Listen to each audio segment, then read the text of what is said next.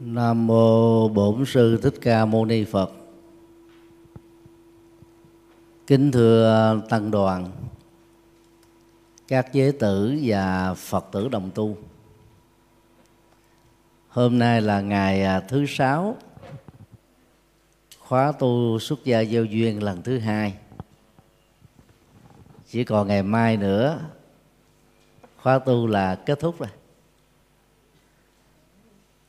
lần này thì à, các vị à, có cơ hội lắng nghe sự chia sẻ phật pháp, phẩm hạnh người tu, cách thức thực tập của nhiều vị à, pháp sư tăng và pháp sư ni. Phần lớn là các vị giảng viên học viện Phật giáo Việt Nam, thành phố Hồ Chí Minh và trường à, cao trung Phật học thành phố Hồ Chí Minh. Tôi tin rằng à, với kinh nghiệm à, hướng dẫn của các vị pháp sư 200 giới tử sa di sa di ni và bác quan trai giới đó đạt được những tiến bộ nhất định phần lớn trong phần ờ, thuyết giảng đó các pháp sư ờ, nhấn mạnh đến việc cung cấp càng nhiều càng tốt các thông tin Phật học và những hướng dẫn cần thiết. Ờ, chiều hôm nay đó dành cho phần vấn đáp tự do. Mấy ngày qua thì cũng có một số uh, phật tử ở các tỉnh thành không về à, tham dự được đó. Đề nghị là trong số các câu hỏi cũng nên có một số câu hỏi chọn lọc trực tiếp từ việc theo dõi trên à, Facebook thích nhật từ và Facebook chùa giác ngộ. Để làm công việc này thì à, có lẽ là thầy ngộ dũng sẽ giúp giùm à, đang lúc à, truyền à, livestream phát hiện ra những câu hỏi à, thích hợp đó thì à, ghi tên và câu hỏi đưa lên. Như vậy thì chúng ta sẽ có các câu hỏi à, đan xen giữa à, các vị à, sa di sa di ni bác quan trai giới và các câu hỏi à, trực tiếp trên mạng thì bây giờ à, chúng ta sẽ bắt đầu vào à, các câu hỏi à, La mô Bổn sư Thích Ca Mâu Ni Phật. Con à, kính bạch thầy, kính bạch à, đại đức tăng ni cùng à, toàn thể quý đại chúng à, có mặt trong khóa tu. À, thưa thầy thì à, trước khi hỏi con xin có một chút chia sẻ là con đến cái khóa tu này với cái à, cái lòng rất là ngưỡng mộ thầy. Ngưỡng mộ không chỉ đơn giản thầy là một người hoàng pháp rất tích cực và cái cái điều mà con ngưỡng mộ nhất đó là à, thầy tham gia các cái công tác phục sự và các cái hoạt động mà, mà phục vụ cho um, nhân dân và cho đất nước rất là tích cực. Từ những cái miền à, à, núi xa xôi cho đến những nhà tù những cái nơi mà nghèo khó rồi những người à, khiếm khuyết thầy rất là tích cực. Và chính điều đấy mà khiến con rất ngưỡng mộ hôm nay à, để tham dự khóa tu này.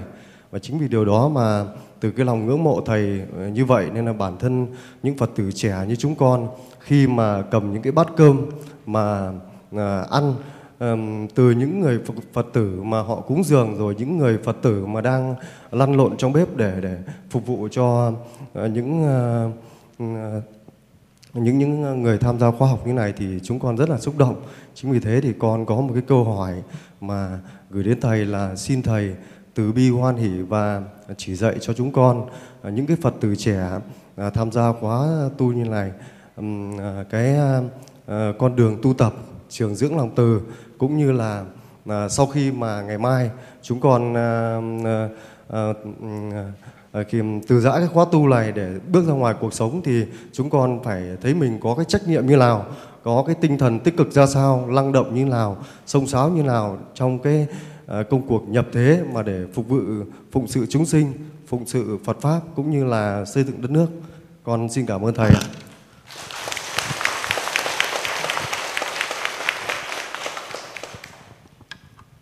Câu hỏi này à, như một cánh cửa sổ hướng tới à, sự phục vụ tha nhân sau khi um, hoàn tất khóa tu xuất gia gieo duyên các phật tử ờ, trẻ và tráng niên, trung niên đó, nắm rõ được giá trị ờ, của đề tu. Hiểu biết căn bản về phật pháp, các kỹ năng ờ, ứng dụng và hành trì. Nếu vì nhân duyên chưa hội đủ, chưa thể trở thành người xuất gia quý vị à, hãy nỗ lực một số à, điều như sau. Điều một. Bảo vệ và truyền bá à, chân lý phật. Tôi thích dùng chân lý phật hơn là đạo phật. Vì đạo phật là khái niệm chỉ chung cho một tổng thể bao gồm mà các sinh hoạt, phong tục, tập quán tăng ni, các phật tử. Cho nên à, có nơi đó, hình thái đó rất chuẩn với phật dạy. Có khi đó, vẫn còn lệch lạc so với à, những gì đức phật đã chủ trương. Bảo vệ và truyền bá chân lý phật đó thì à, các phật tử sẽ thấy rất rõ chân lý đó là dành cho mọi người.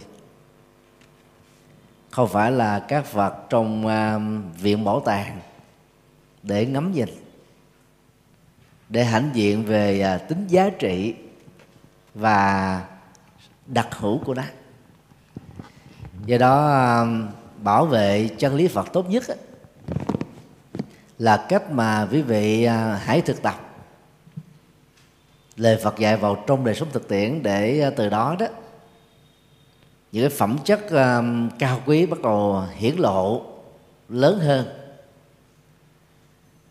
Và người thân đó khi à, quan sát đó, thấy rất rõ những chuyển biến về tâm tư lời nói việc làm ảnh hưởng đến lối sống và cách giao tế. Từ đó họ cảm nhận được rằng đây chính là sự mầu nhiệm của chân lý phật đó là cái mà đức phật thường gọi là giáo hóa thần thông. Tức giáo dục là một phép màu, tức là chân lý phật khai sáng tâm, tạo ra sự mầu nhiệm về à, những chuyển hóa tích cực. Điều này à, sẽ có giá trị à, gấp và trăm lần so với những lời quảng bá suông đang khi tự thân chúng ta lại chưa có những thực tập, có kết quả thì việc à, quảng cáo rằng uh, đạo Phật có khả năng trị liệu đạo Phật à, mở mang tự giác đạo Phật kết thúc khổ đau đạo Phật mang lại hạnh phúc đạo Phật xây dựng hòa bình. Nhưng đang khi đó người là quảng bá những thông điệp đó đó lại chưa đạt được những phẩm chất này. Nên nỗ lực làm sao để mọi người xung quanh thấy rõ được sự chuyển biến tích cực từ ta. Và mỗi vị à, xuất gia vô duyên hay thọ giới bắt quan trai đó, nên à, xem à, việc chia sẻ chân lý là trách nhiệm đạo đức. Do đó quý vị hãy phát nguyện như một cam kết. Tôi có trách nhiệm chia sẻ những giá trị chân lý mà tôi học được từ khóa tu nói chung học được à, từ à, chân lý phật. Và bằng cách đó đó thì mỗi năm quý vị có thể độ được dăm ba người từ việc chưa hiểu đạo trở thành phật tử từ việc đã là phật tử trở thành phật tử thuần thành từ việc trở thành phật tử thuần thành trở thành là người phật tử vừa có tu học vừa có làm các phật sự.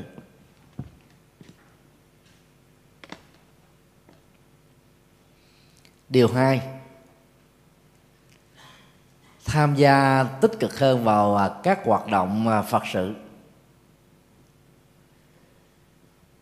Các bạn à, sẽ có thể bị lạc dẫn khi một vài người tu tập theo một số pháp môn, dẫn chứng lời của các hòa thượng, tuyên bố các pháp môn rằng đó, muốn tu tinh tấn các bạn phải buông buông bỏ hết mọi thứ. Và cái khái niệm người ta thường à, gọi là gì? Phan duyên. Buông tâm phan duyên với trần cảnh.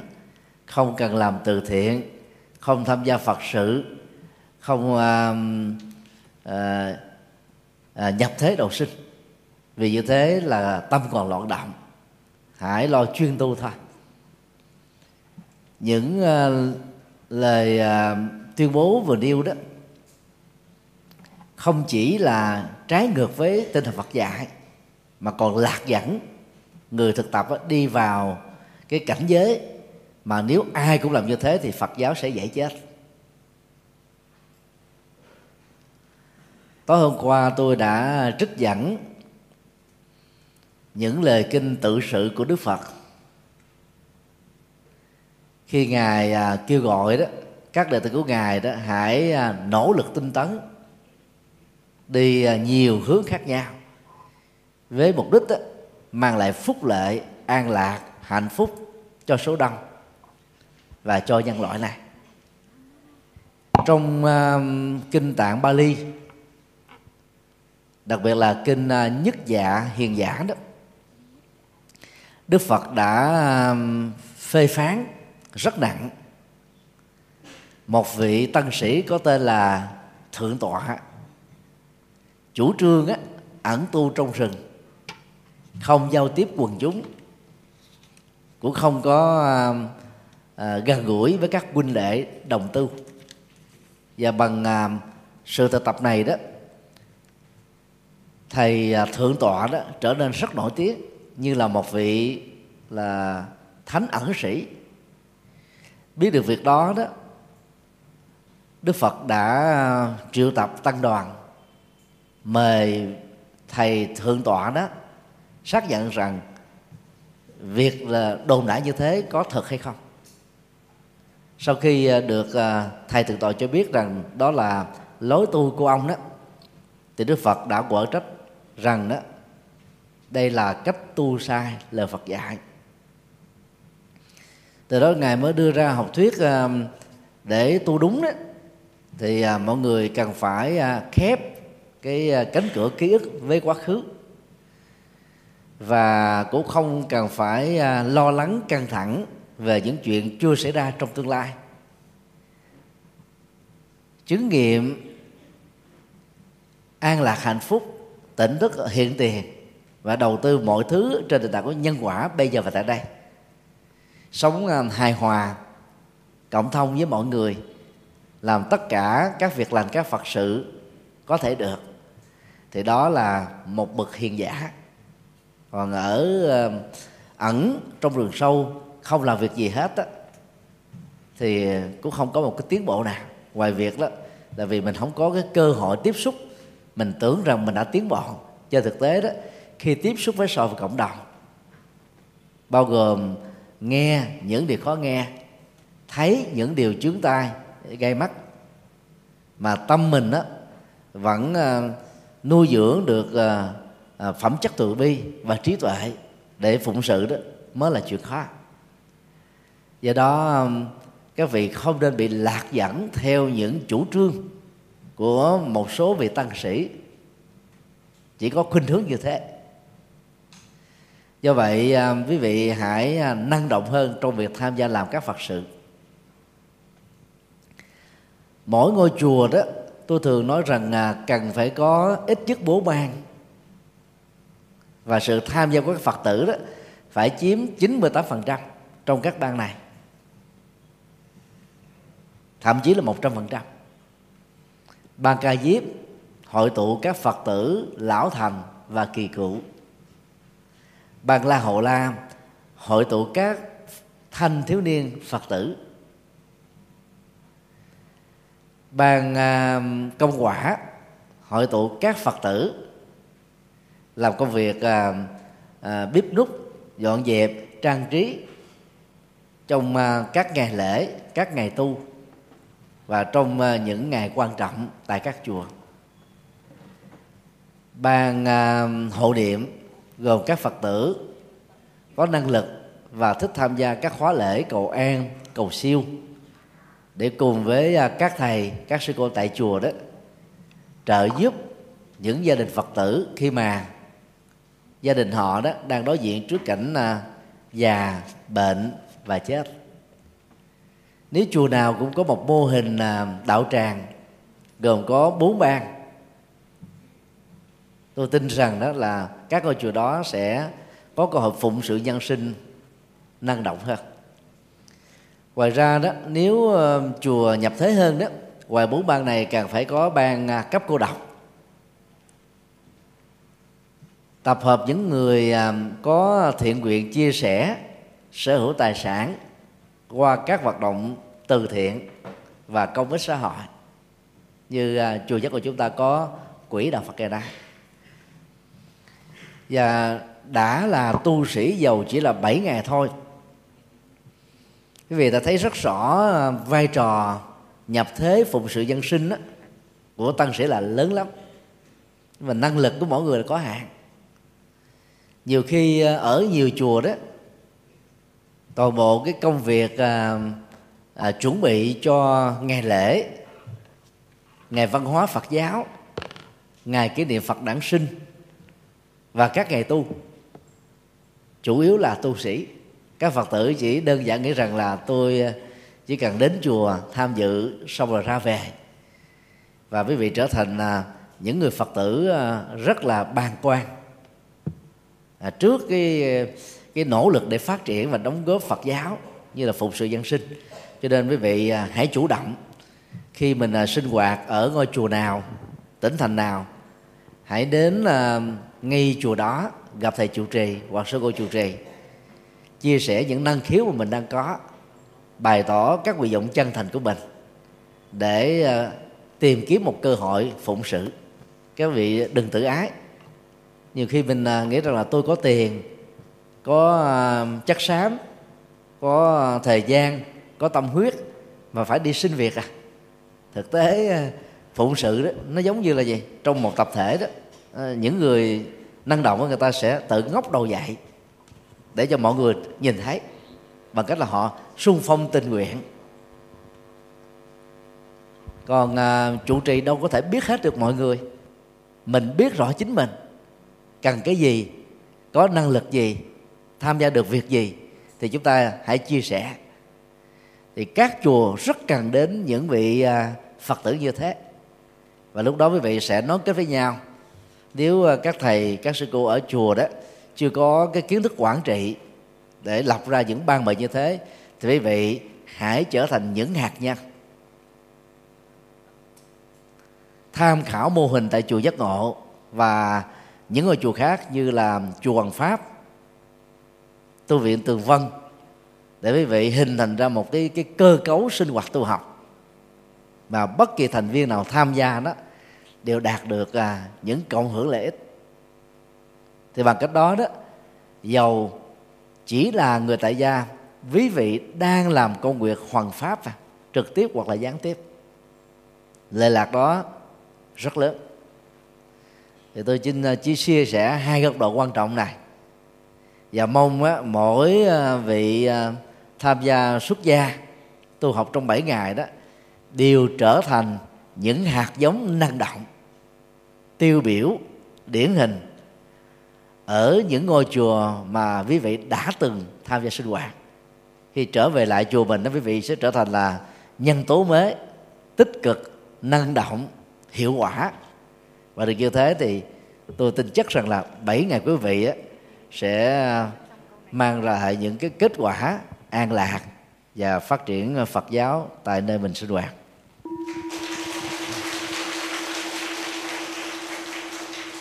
À, kính bạch thầy, à, à, kính thưa đại chúng và tất cả quý Phật tử đồng tu.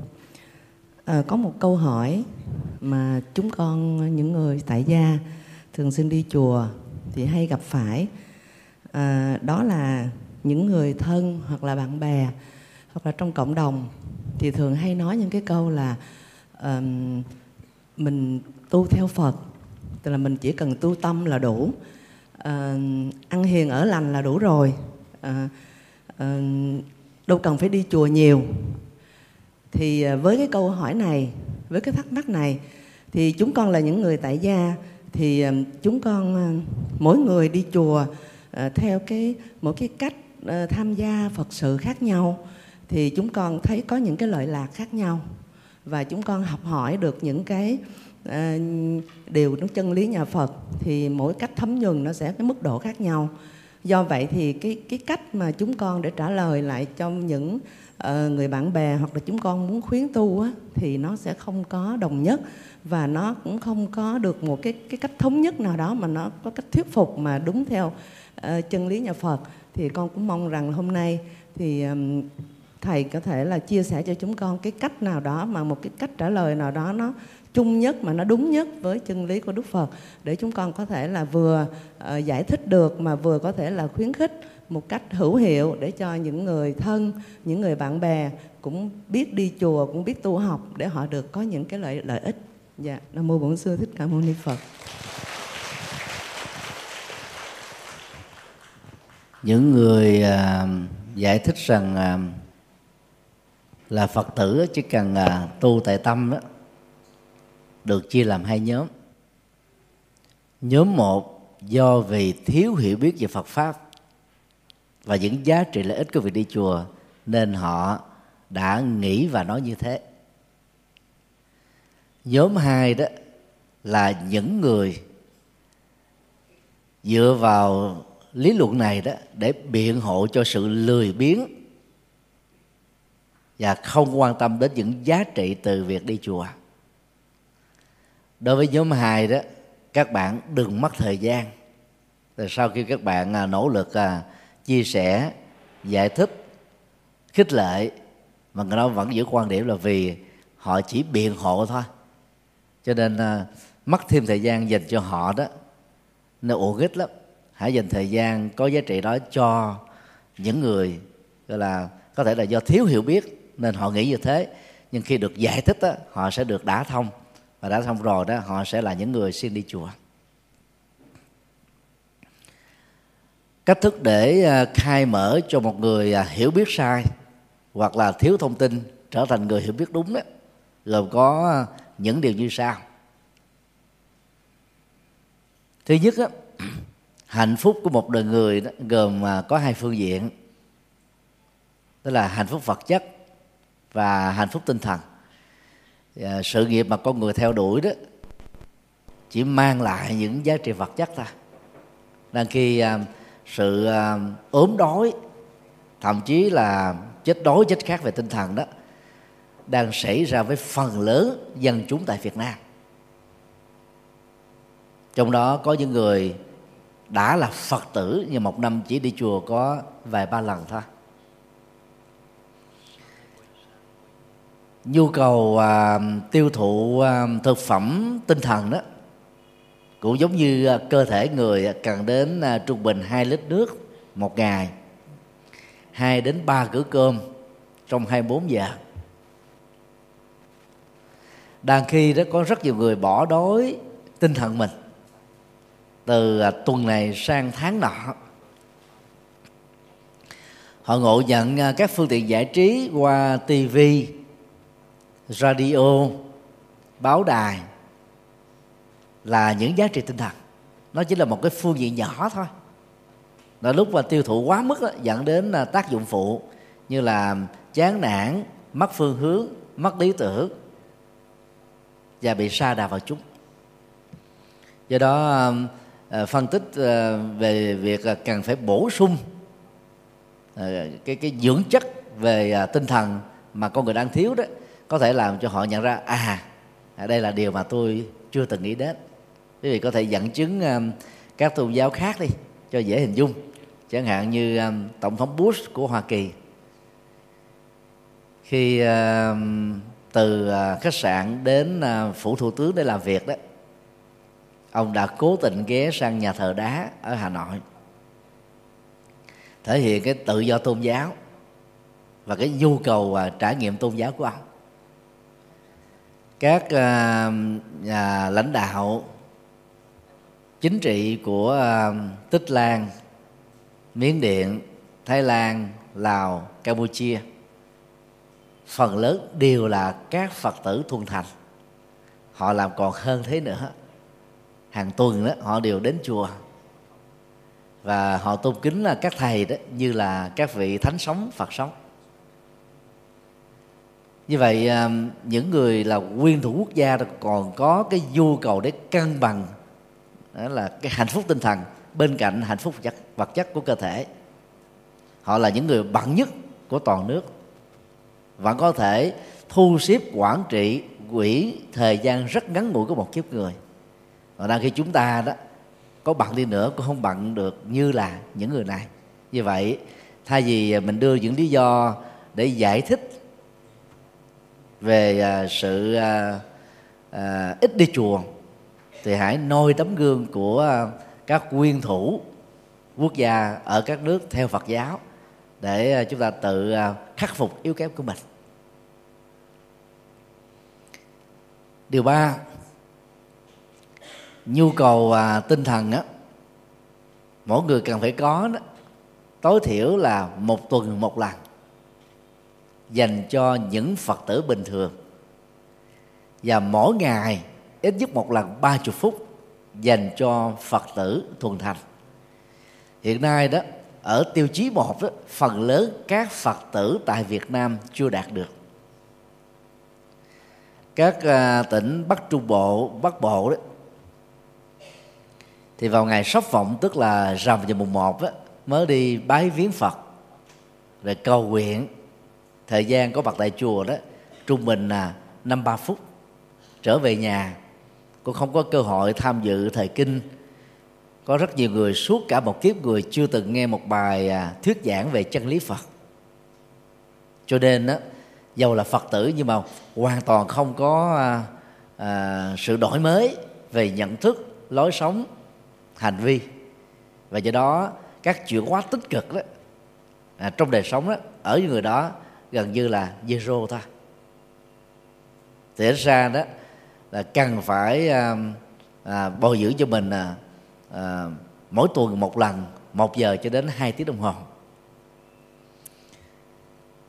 Là các phật tử đó thì mỗi ngày à, dành ba chục phút hoặc là tụng kinh hoặc là thực tập thiền hoặc là niệm phật hoặc lại phật hoặc là đọc sách phật quý vị sẽ thấy tâm mình trở nên à, thư lắng hơn. Các căng thẳng sẽ được rũ bỏ. Mọi à, nỗi khổ niềm đau đó có thể à, được chuyển hóa một cách rất tích cực.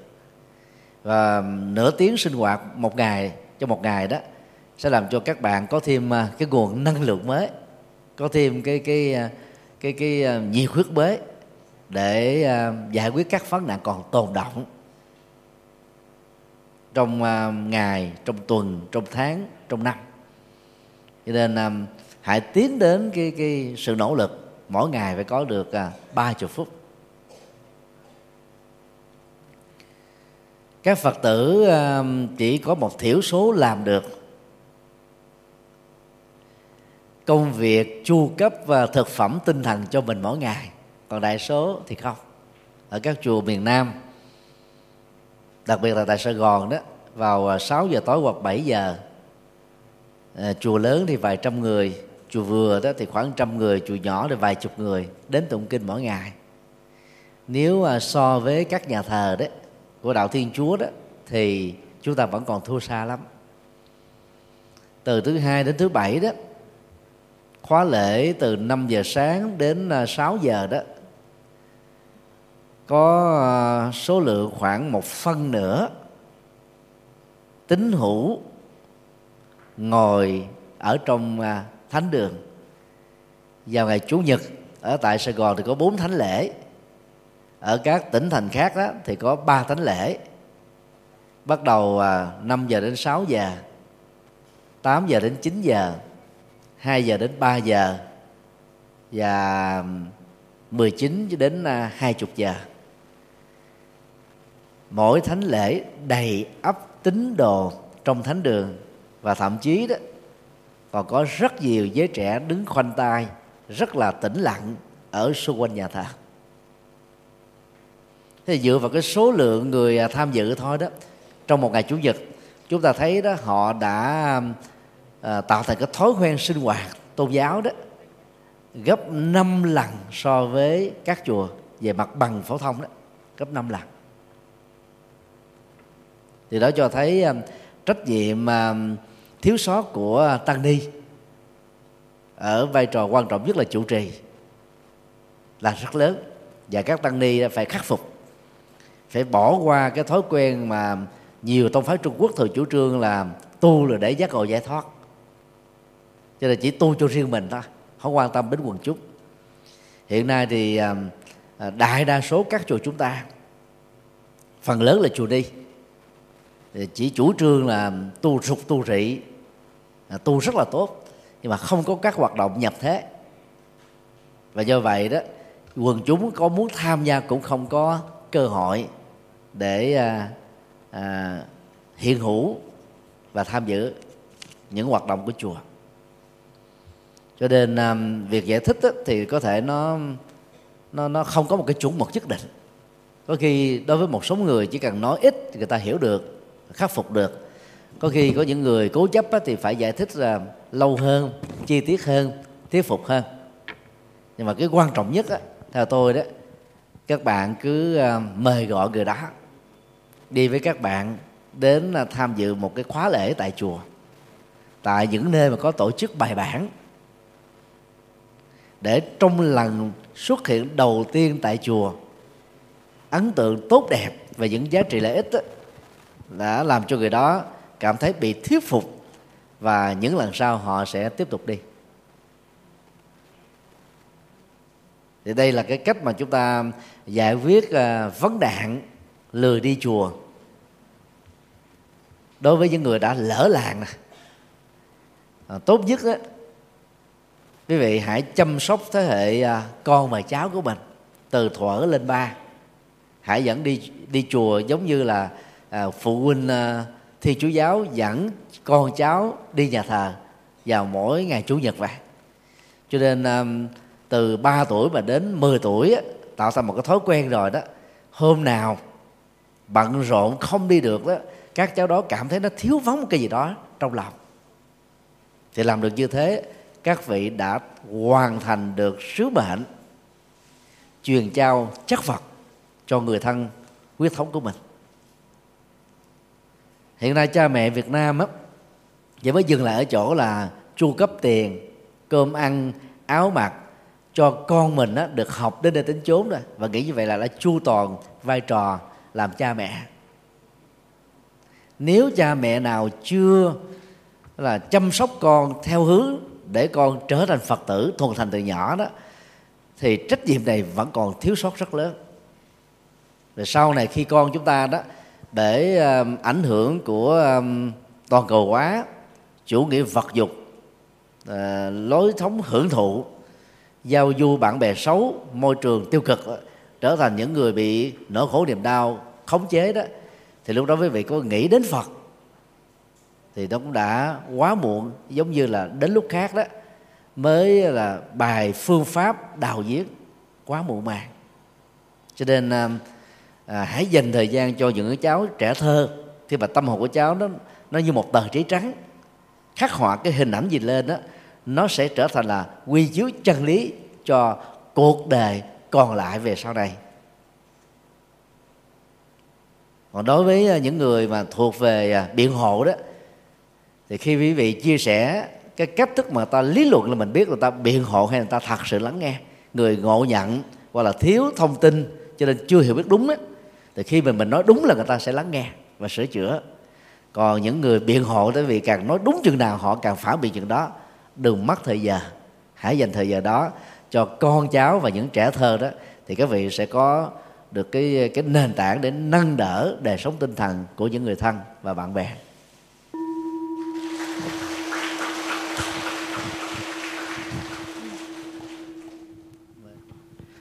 Dạ Nam mô Bổn sư Thích Ca Mâu Ni Phật ạ. À. Dạ bạch thầy cùng à, đại chúng tăng ni trong khóa tu cho con được hỏi.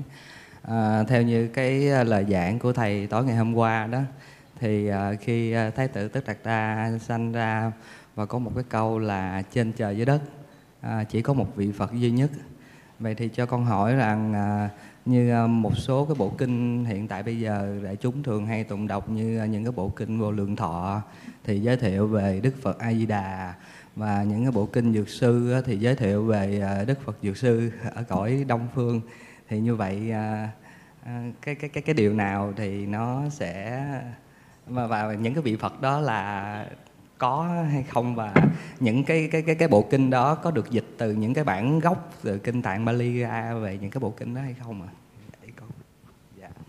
À, điều một khi Đức Phật nói rằng là trong một thế giới đó chỉ có một Đức Phật duy nhất điều đó không nên được hiểu mâu thuẫn với sự hiện hữu của nhiều Đức Phật hay vô số Đức Phật đang tồn tại và hành đạo tại các hành tinh khác nhau.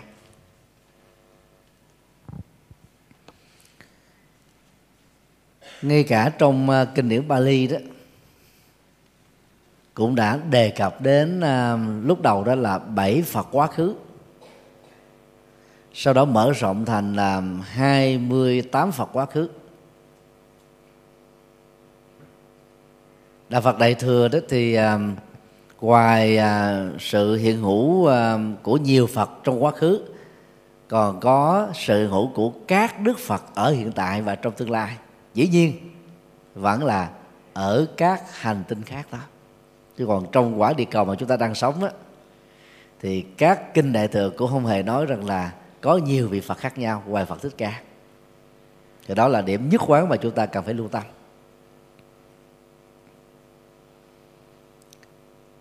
Điều hai như tôi đã nói hôm qua và nhiều lần á, về phương diện lịch sử thái tử tất đạt đa con vua tịnh phạn và hoàng hậu ma gia tiểu quốc sakya của ấn độ cổ đại, là người sáng lập ra đạo phật. Các đức phật à, đại thừa đó, được mô tả trong các kinh điển đại thừa, xuất hiện vào khoảng à, thế kỷ thứ nhất trước Tây lịch, tức 500 năm sau khi Đức Phật qua đời. Trong đó bao gồm Đức Phật A Di Đà ở cực lạc Tây phương, Đức Phật Dược Sư ở cõi Đông phương, và vô số các vị Phật khác như là trong kinh Vạn Phật đã nêu.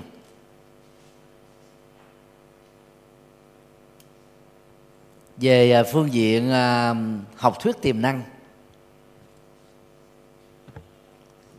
việc lý giải có nhiều đức phật trong nhiều à, thế giới khác nhau là có thể chấp nhận được vì à, trong kinh đức phật khẳng định à, đức phật á, là bậc giác ngộ đã thành. Con người còn lại đó là các đức phật sẽ thành trong tương lai. Sự khác nhau giữa phật đã thành đó và chúng ta ở chỗ đó một bên đó là phật ở thì hiện tại và còn lại đó là phật trong thì tương lai. Dầu à, giới hạn của khoa học hiện đại các phi thuyền chúng ta chưa có thể đi đến à, một à, hệ mặt trời khác để à, tìm kiếm cái cái dấu chỉ sự sống của con người ở các hành tinh khác. Kinh điển Bali và Đại thừa cho rằng đó, trong vũ trụ này có rất nhiều các hành tinh có sự sống của con người. Cho nên ở các hành tinh đó có vị phật giác ngộ là chuyện bình thường thôi và đây cũng là sự tiến bộ của phật giáo về phương diện khoa học.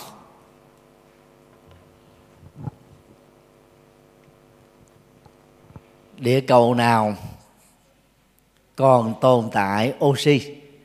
Địa cầu đó có sự hiện hữu của các loại hình sự sống, bắt đầu từ thực vật cho đến các loại động vật và con người. Mặt trăng hiện nay đó là không còn oxy nói theo Phật giáo là thuộc về giai đoạn à, à, hoại tức giai đoạn thứ ba. Sự sống à, không tồn tại trên nó trong giai đoạn này. Điều ba do ảnh hưởng của à, truyền thống à, văn hóa lâu đời tại ấn độ. Mấy trăm năm sau khi đức phật qua đời đó thì phật giáo ấn độ à, giới thiệu à, tính truyền thống qua ẩn dụ bắt đầu từ à, kinh tương ưng thuộc kinh tạng bali. Sau đó nó được triển khai rộng trong các kinh điển đại thừa. Rằng đó đức phật đó, thích ca lịch sử chẳng qua là người đi lại con đường giác ngộ mà các cổ phật đã từng đi thôi. Đoạn kinh đó mô tả như thế này cũng giống như một người tìm kiếm các bảo vật đã tình nguyện đi vào rừng sâu. Sau nhiều nỗ lực cá nhân phát hiện ra một con đường. Lần mò theo con đường đó người này đó đã phát hiện ra một tòa lâu đài. Sau nhiều nỗ lực có phương pháp tìm kiếm được các cánh cửa mở toan đi vào trong. Phát hiện ra các báu vật lập tức á, viết lại tấm bản đồ với sự hướng dẫn rất là chi tiết và cụ thể. Sau đó trở lại thế giới của con người và tặng cho những chiếc bản đồ đó để mọi người cùng đi, cùng đến, cùng thấy và cùng à, thưởng thức các báu vật trong tòa lâu đài. Ảnh dụ này à, cho thấy à, người đi đường đó, ám chỉ cho phật thích ca. Tòa lâu đài đó tượng trưng cho chân lý phật, nói chung là phật pháp. Tức là trước phật thích ca ra đời đó thì phật pháp đã hiện hữu và không có người phát hiện ra thôi. Và cái công việc đức phật đó là phát hiện ra chân lý đạt có, truyền bá chân lý đó lại cho nhân sinh thôi. Thì tôi cho rằng là đây là phần à, biên tập về sau, ngay cả trong kinh tạng Bali, nhằm nói về tính truyền thống. Tại sao phải làm như thế? Vì ấn độ không dễ chấp nhận khuynh hướng mới cho nên khi lý giải là trước đức phật thích ca còn có bảy phật quá khứ rồi sau đó 28 phật quá khứ thì như vậy là truyền thống này đó đã được tiếp nối rồi. Chân lý đó đó đã có cái cái cái cái sự kiểm định của thời gian. Chứ không phải là cái gì đó mới toanh tự trên trời rơi xuống. Và dựa vào cái phương thức uh, duy trì truyền thống này đó thì Phật Đại thừa khẳng định rằng là ở nhiều quả địa cầu khác thuộc nhiều hệ mặt trời khác. Có các đức Phật truyền bá chân lý và phương pháp á, thống nhất với nhau đó là tứ thánh đế thôi. Các kinh đại thừa khẳng định như thế.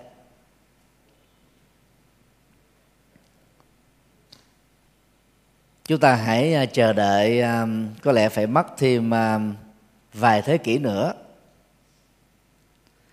khoa học vũ trụ à, của à, con người trên địa cầu này đã mới có thể à, có được bước tiến giúp cho con người ngoài việc chinh phục sao hỏa đến được các hệ mặt trời khác. Như giả thuyết trong bảy thập niên trở lại đây đó và NASA cũng như các cơ quan nghiên cứu vũ trụ của các quốc gia tiên tiến bao gồm mà uh, liên xô pháp đức vân vân tuyên bố rằng là có sự sống ngoài ngoài hành tinh. Họ đã đến à, địa cầu chúng ta bằng các đĩa bay. Họ thông minh, cực kỳ so với con người trên địa cầu này. Khoa học kỹ thuật của à, đĩa bay đó, đi trước à, cái kỹ thuật của máy bay chúng ta có thể là đến hàng ngàn năm. Đó là những phát biểu của phần lớn các nhà khoa học về vũ trụ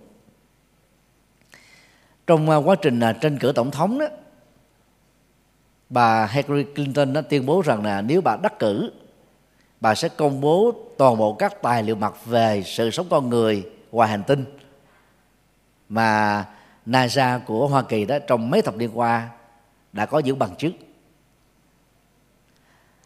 tổng thống Barack Obama đó, trước khi à, rời khỏi nhiệm sở do hết nhiệm kỳ thứ hai, cũng dự kiến là công bố các dữ liệu mật đó cho đến bây giờ đó có lẽ uh, nó còn rắc rối về các cái quy định luật của liên bang Hoa Kỳ mà cả tổng thống Obama và ứng cử viên tổng thống Clinton vẫn chưa công bố đó. Thì nếu mà công bố thì tôi cho rằng là nó có rất nhiều những điều thú vị à, thông qua đó chúng ta thấy là à, những điều mà đức phật nói trong kinh đó đã đi trước khoa học hiện đại về vũ trụ rồi tức là có con người ở các hành khác. Cho nên um, điều quan trọng nhất à, tôi thường khích lệ là các phật tử nên um, tu học theo đức phật lịch sử. Vì đó là con người thật xương thịt thật có lịch sử thật. Và à, lúc đầu tu đó cũng à, những sai lầm như là khổ hạnh à, 5 năm rưỡi suýt chết sau đó à, phát hiện ra con đường trung đạo, thực tập thiền chỉ, thiền quán, phát hiện tứ thánh đế và thực tập bát chánh đạo, cho nên giác ngộ thành phật. Dựa vào à, những à, dấu chỉ lịch sử đó đó, chúng ta có thể từng bước noi theo. Còn các đức phật đại thừa đó, tôi tạm gọi là các đức phật tôn giáo. Vì chúng ta không có được những bằng chứng về à, lịch sử thật của các vị phật đó. Vì theo kinh điển đại thừa các ngài tồn tại ở các quả địa cầu khác. Cho nên à, à, nếu mà cảm nhận về các ngài đó thì tôi khuyên chỉ nên dừng lại ở chỗ. Địa cầu nào cũng có một vị phật. Nếu địa cầu đó có sự hút con người. Và các vị phật đó đó truyền bá tứ thánh đế giống nhau, không khác gì với phật thích ca. Cho nên thay vì giờ chúng ta cầu nguyện sanh về quả địa cầu a, quả địa cầu b của phật a, của phật b, chi bằng á, khi còn sống ở ngay địa cầu của mình, quý vị hãy làm hết tất cả những việc mà mình cần làm. Với tư cách là một con người có tỉnh thức, tận dụng quỹ thời gian có được để trở nên hữu ích cho mình gia đình cộng đồng và toàn thể thế giới này.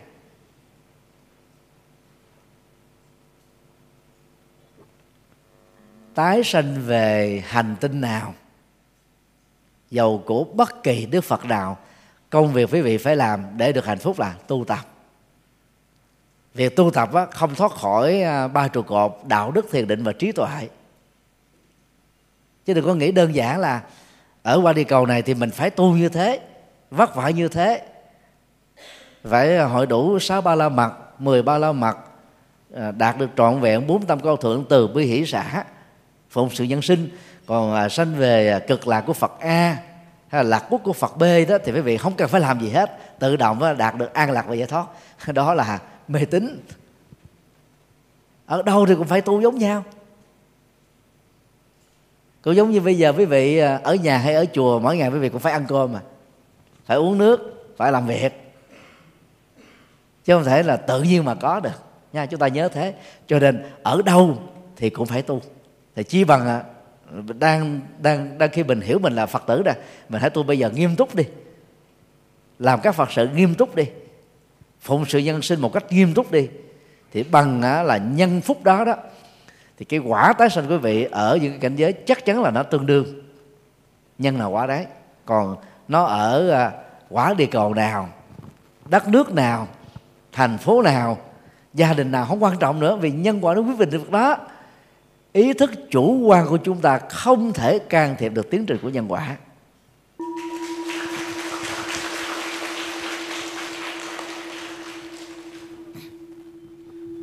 Dạ, Nam mô Bổn sư Thích Ca Mâu Ni Phật. À, kính bạch thượng tọa, à, con có một um, thắc mắc thế này. À, sau khi chúng con là những người khóa xuất tu ờ, xuất gia giao duyên à, um, kết thúc khóa tu này, chúng con sẽ về cuộc sống bình thường của chúng con.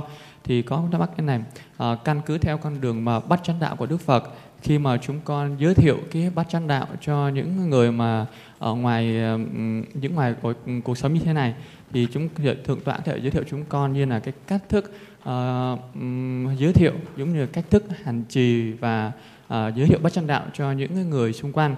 Uh, thì cũng có một ừ, trước đây thì cũng có một số người um, giới thiệu hay là cái chia sẻ bát chánh đạo như, như, như chúng con như thế này. Uh, trong cái bát chánh đạo trong có cái tám phần. Nếu trong giai đoạn này chúng ta thì chúng ta hãy tập trung cố gắng hoàn thiện các chánh như là chánh nghiệp và chánh mạng trước. Sau khi chúng ta hoàn thành mức độ cơ bản các chánh đó rồi sau đó chúng ta mới tiếp tục tiếp tục hoàn thành chuyên sâu đi vô vào là tránh tinh tấn tránh niệm và tránh định. À, thì không con thực sự là con cũng chưa có hành trì sâu về cái bát chánh đạo. Con chưa rõ thì kính mong thượng tọa có thể giải thích cho con cùng thể các đại chúng được hiểu rõ hơn ạ. Con xin cảm ơn nam mô bổn sư thích ca mâu ni phật gợi ý của một à, người à, phật tử đồng tu đó đó là không chuẩn. Khi đức phật đặt ra trình tự của bát chánh đạo đó, đức phật đã nêu à, chánh tri kiến lên vị trí hàng đầu. Trong bài kinh chánh tri kiến thuộc kinh trung bộ đó, đức phật đưa ra một ví dụ chánh kiến giống như là mặt trời khi ló dạng vào buổi bình minh á thì theo đó đó con người á sẽ bắt đầu làm việc cho một ngày mới.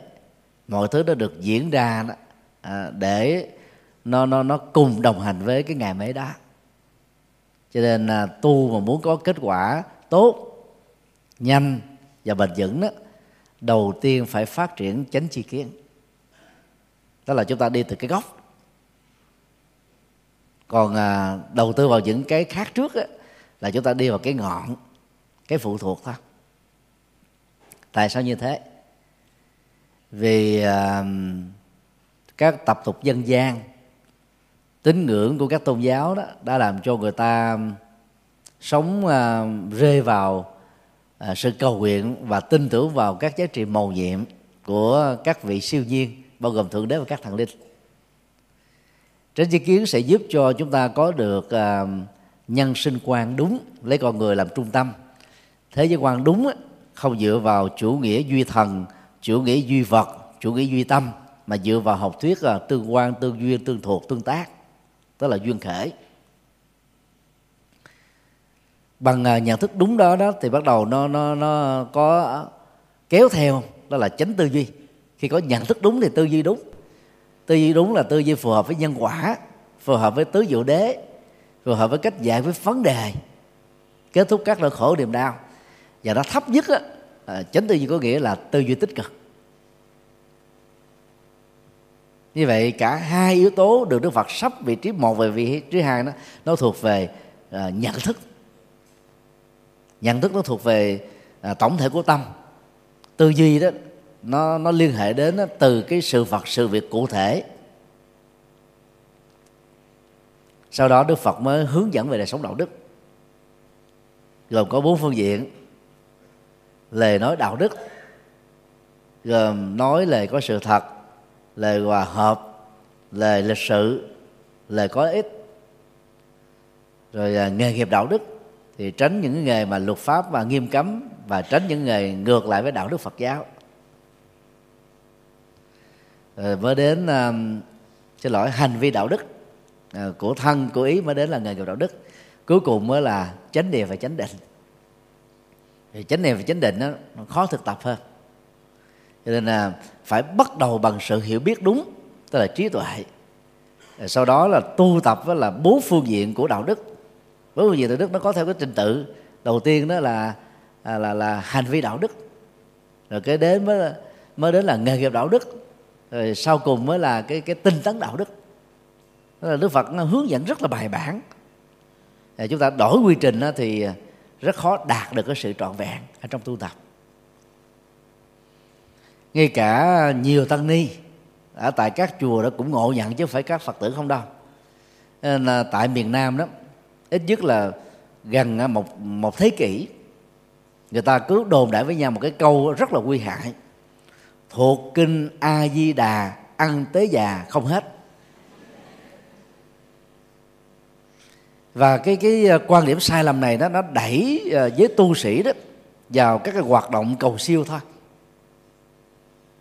Thuộc cái kinh a di đà phối hợp với một cái à, công thọ. Thì mỗi khi có người nào chết đến mua hòm á thì công thọ thường ta ta thầu luôn cái việc đi thỉnh mời các thầy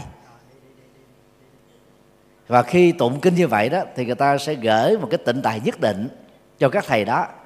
Cho nên đó, nếu mà có được cái giọng khỏe, mỗi ngày chỉ cần đi một đám ma thôi, là có thể kiếm được ờ, vài chục triệu trên một tháng này đúng thiệt là ăn tới già không hết.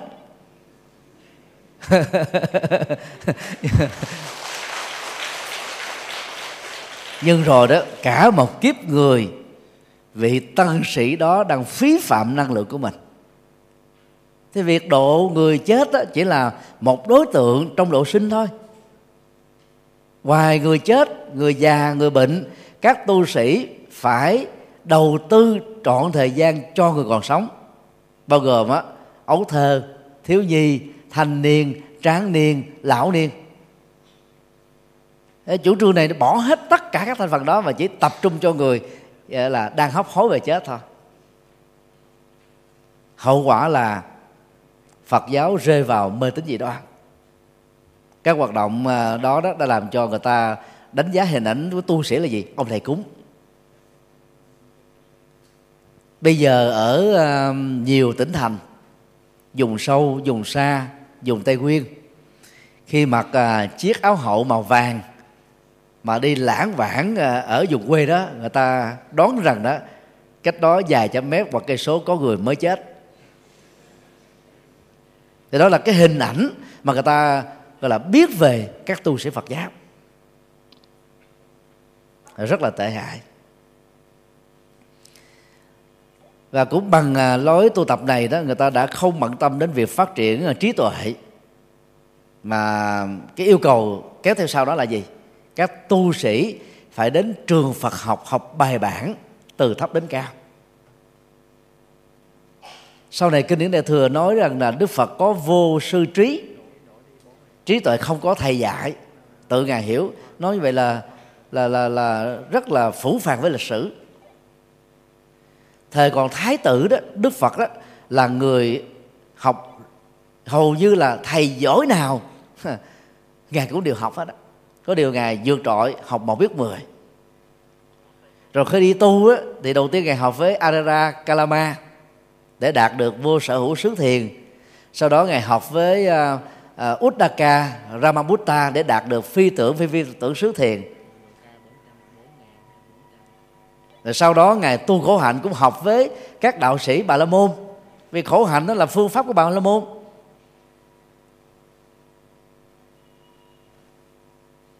Tội giác ngài đạt được đó đó là nhận thức các phương pháp tu này là có giới hạn cho nên phát hiện ra phương pháp mới. Chứ còn á chúng ta không nên phủ định rằng là đức phật gần như là không nhờ vào bất kỳ những gì ngài học khi còn là tại gia khi còn là đạo sĩ. Nhưng giá trị uh, uh, dẫn dắt đó là vẫn có ít nhiều.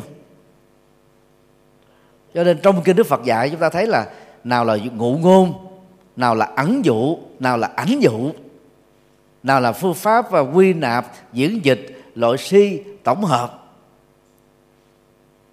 Không có thiếu cái gì hết á. Vì đó là kết quả mà đức phật đã học rất nhiều học rất giỏi. Cho nên khi giác ngộ uh, phát hiện ra phương pháp mới thì sử dụng những cái kiến thức vốn có uh, trước đây đó đức phật đã trở thành là bậc đạo sư vĩ đại nhất ở trong các bậc đạo sư.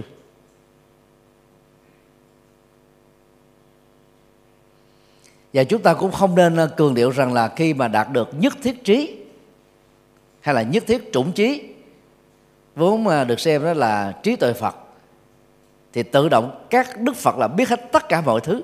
Cái đó không đúng. Trí tuệ được định nghĩa là gì? Là hiểu đúng nhân quả, sống đúng nhân quả, phù hợp đạo đức, giải quyết nỗi khổ niềm đau. Thế còn về thế giới này, cái gì chúng ta có tìm hiểu thì chúng ta biết? Có học thì chúng ta biết, còn cái gì không học qua không biết. Cho nên đức phật không thể biết đó là điện tử. Đức phật không thể biết iphone. Đức phật không thể biết internet. Đức phật không thể biết bô nguyên tử được. Đừng có nghĩ là nhất thiết là tất cả thì à, đạt được như phật là biết hết mọi thứ. Đó là vô lý.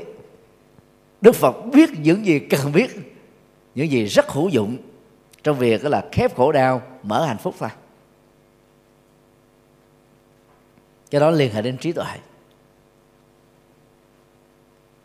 Và các phật tử muốn trở nên hữu dụng nó cũng phải bắt đầu đi bằng con đường trí tuệ. Do đó trong à, quá trình à, đức phật truyền bá chân lý mới đó nhiều người à, thăng phục ngài mới hỏi rằng là ngài là ai? Ý của họ muốn ngài trả lời đó ngài là, là thượng đế ngài là thần linh đức phật lại trả lời là, tôi không phải thượng đế, tôi không phải thần linh. Tôi là con người tỉnh thức. Nó khác nhau với chúng ta là gì? Có thêm cái tính từ tỉnh thức. Chữ Buddha đó có nghĩa là người giác ngộ, người tự giác, người tỉnh thức, người không mơ mộng, người hiểu biết rõ mọi sự vật về bản chất, chứ không phải là tất cả một cái tình tiết liên hệ đến tính bản chất này cho nên um, tiến bộ trong tu học phải bắt đầu bằng uh, hiểu biết đúng. Khi mà hiểu biết chân lý Phật đúng đó thì các bạn sẽ thấy là những cái điều sợ hãi lo lắng căng thẳng mà mình đã từng bị dướng kẹt trước đây đó tháo mở dễ giống như là việc đó là nhai cơm uống nước vậy thôi không có gì khó khăn hết mà trước đây mình rất là chặt vật tìm hết phương pháp này, chạy vại phương cách thức kia mà mình không không thoát ra được. Còn bây giờ thì có hiểu biết đúng rồi đó chúng ta thấy vấn đề đó rất là đơn giản mà rất là hiệu quả.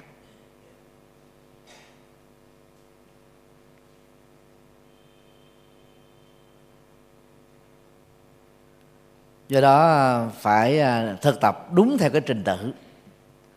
Nhưng mà khi à, các tổ sư, truyền bá đó đặc biệt như là Trung Quốc á, thì người ta đổi lại cái cái trật tự mà Đức Phật đã nói bát chánh đạo.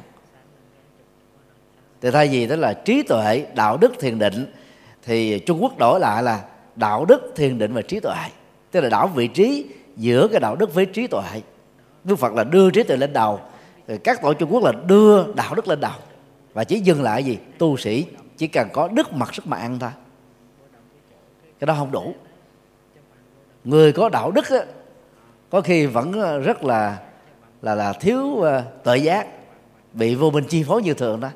Họ trở thành một cái người đàng hoàng đứng đắn không phạm pháp nghiêm túc có lương tâm à, sống rất tốt. Nhưng mà nhiều khi họ không biết gì hết á. Cái đó không đủ sức để làm đạo. Các phật tử muốn truyền bá đạo mà chỉ có đạo đức thôi cũng không đủ. Nên là phải chịu khó nghe giảng đọc sách phật nghe kinh phật mà thời hiện đại này quý vị có phước đức lớn không phải tốn tiền mua. Sách nói phật giáo có hàng ngàn cuốn. Chùa giác ngộ mình cũng đóng góp được khoảng à, bốn năm trăm cuốn. Còn sách mà internet ebook à, cũng có đến hàng ngàn cuốn miễn phí hoàn toàn. Thì à, ngoài ra còn có à, kinh điển sách nói nữa. Quý vị có thể mở mang trí tuệ mà không phải gặp những khó khăn như ngày xưa từ điển Phật học bây giờ có khoảng hai chục bộ khác nhau. Từ điển Phật học Việt Anh Phật học Anh Việt Phật học uh, bao quát uh, Phật học Huệ Quang. Tra khảo hoàn toàn miễn phí chỉ cần lên Google uh, đánh chữ từ điển Phật học là xuất hiện hết. Quý vị chỉ cần điền cái, cái khái niệm mà mình muốn tìm hiểu bấm enter một cái 10 giây sau quý vị có giải đáp. Nó khỏe re thôi. Nhưng mà rất tiếc đó, phần lớn ta lên và không kiếm như thứ này kiếm những cái tin thị phi của ờ, diễn viên nghệ sĩ những chuyện tào lao được không à? Báo chí Việt Nam á, là báo chí thị phi rơi vào tính lá cải nhiều nhất trên thế giới. Thì đó là cái nghiệp xấu của Việt Nam đáng tội nghiệp. Và phần lớn ờ, người Việt Nam mình là có một phần ba dân số sử dụng iPhone nha. Đó là vượt trội hơn các nước trong khu vực. Nhưng mà chủ yếu là tiêu thụ thông tin thị phi thôi. Không có lệ lạc gì hết đó. mà nếu một ngày mà tiêu thụ từ 6 tiếng trở lên là 6 tháng sau là bị tâm thần hết. Rối loạn đa nhân cách rối loạn à, quan tưởng hoặc là bị tâm thần phân liệt. Rất là đáng tội nghiệp. Và nói tóm lại à, nếu đúng theo tông trị Phật á thì à, muốn làm đạo tốt các tăng ni phải phát triển trí tuệ trước. Đồng thời song song á là trải nghiệm đạo đức và thiền định. Các phật tử cũng noi theo ít nhất là 30% cho đến 50% như các tu sĩ. Quý vị sẽ trở thành những người rất hữu dụng. Hiện nay giới cư, cư sĩ trí thức á, của Việt Nam mình là điếm trên đầu ngón tay. Bảy thập niên trước thì chúng ta có cư sĩ chánh trí mai thọ triền cư sĩ võ đình cường cư sĩ tống hồ cầm cụ mà là tham gia chương trình à, vì sao tôi theo đạo phật đó. Chín mươi chín tuổi mấy à, cách đây à, vài tháng á, ở tại chùa giác ngộ chúng ta. Thì sau thế hệ đó thì chúng ta có một số cư sĩ khác. Đến bây giờ à, những người lỗi lạc đó, cũng đã ở tuổi 70 rồi. Nhiều vị cư sĩ à, lỗi lạc cũng đã đến chùa giác ngộ chúng ta thuyết trình giảng dạy. Họ nghiên cứu Phật pháp cũng không thua các tăng sĩ. Quá ít đi. Phật giáo muốn phát triển đó, chúng ta vừa phải có các ờ, tăng sĩ trí thức song hành với đạo đức và thiền định. Và chúng ta cũng cần phải có một đội ngũ cư sĩ trí thức hùng hậu. Bởi vì trong mỗi lĩnh vực ngành nghề đó, các cư sĩ đó tiếp xúc được mọi thành phần xã hội hơn, còn các tu sĩ đó thì không thể được rộng như thế. Hay bị động là người ta phải đến chùa gặp mình, hỏi mình còn quý vị, với các tu sĩ có thể chủ động đi gặp người khác, những người chưa biết đạo, những người khác tôn giáo, để giao lưu, tiếp xúc, chia sẻ, hướng dẫn. Dần dần già thì những người đó có cơ hội tiếp cận và trở thành phật tử. Cho nên à, hãy tu đúng cái quy trình trí tuệ, đạo đức và thiền định. Thay vì đạo đức, thiền định và trí tuệ.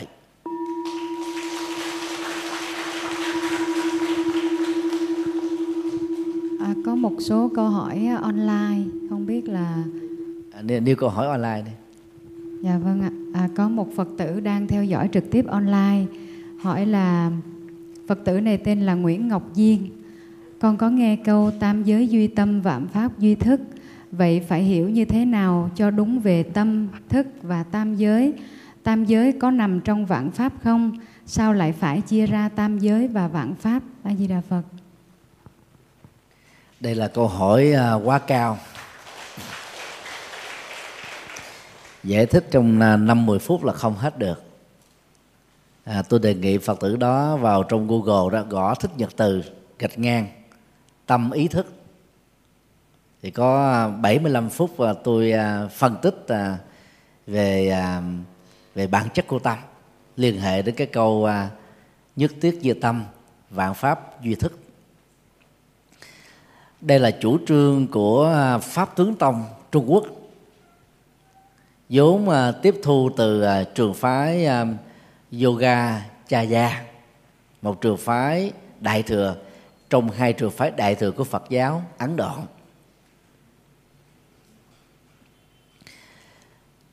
Khi Phật giáo Đại thừa phát triển vào thế kỷ thứ nhất trước Tây lịch do cái phức tạp của um, triết học tranh minh. Nhiều à, trường phái uh, triết học tôn giáo Ấn Độ đó tấn công đạo Phật và lập ra các học thuyết mới. Thì các uh, vị Bồ Tát Ấn Độ đó, cũng theo đó tạo ra những phương tiện giới thiệu đạo Phật dưới hình thức là một hệ thống triết học. Các vị tổ sư này đã tìm kiếm trong các bản kinh điển đại thừa và lập ra những cái học thuyết về à, về về à, bản chất tâm mà ngày nay ta gọi là triết học tâm philosophy of mind trong à, triết học phương tây. Hoặc là nghiên cứu đó dưới góc độ là tâm lý học uh, mind as psychology. Thì giàu uh, tiếp xúc với Phật pháp dưới góc độ tâm lý học hay là triết học tâm thì uh, khái niệm tâm ý thức và cái cái quy luật vận hành liên hệ đến đó đó đã đều được thảo luận và và và mổ xẻ một cách rất là chi tiết. Thì trong cái khuynh hướng này đó các vị à, tổ sư đại thừa Yogacharya nó có có có cái thiên hướng cho rằng đó tất cả mọi sự hiện tượng đó, lấy tâm đó, làm nền tảng. Thì câu này là đức phật à, nói trong kinh pháp cú cái chữ tâm ma số nhiều đó tức là mọi sự vật hiện tượng.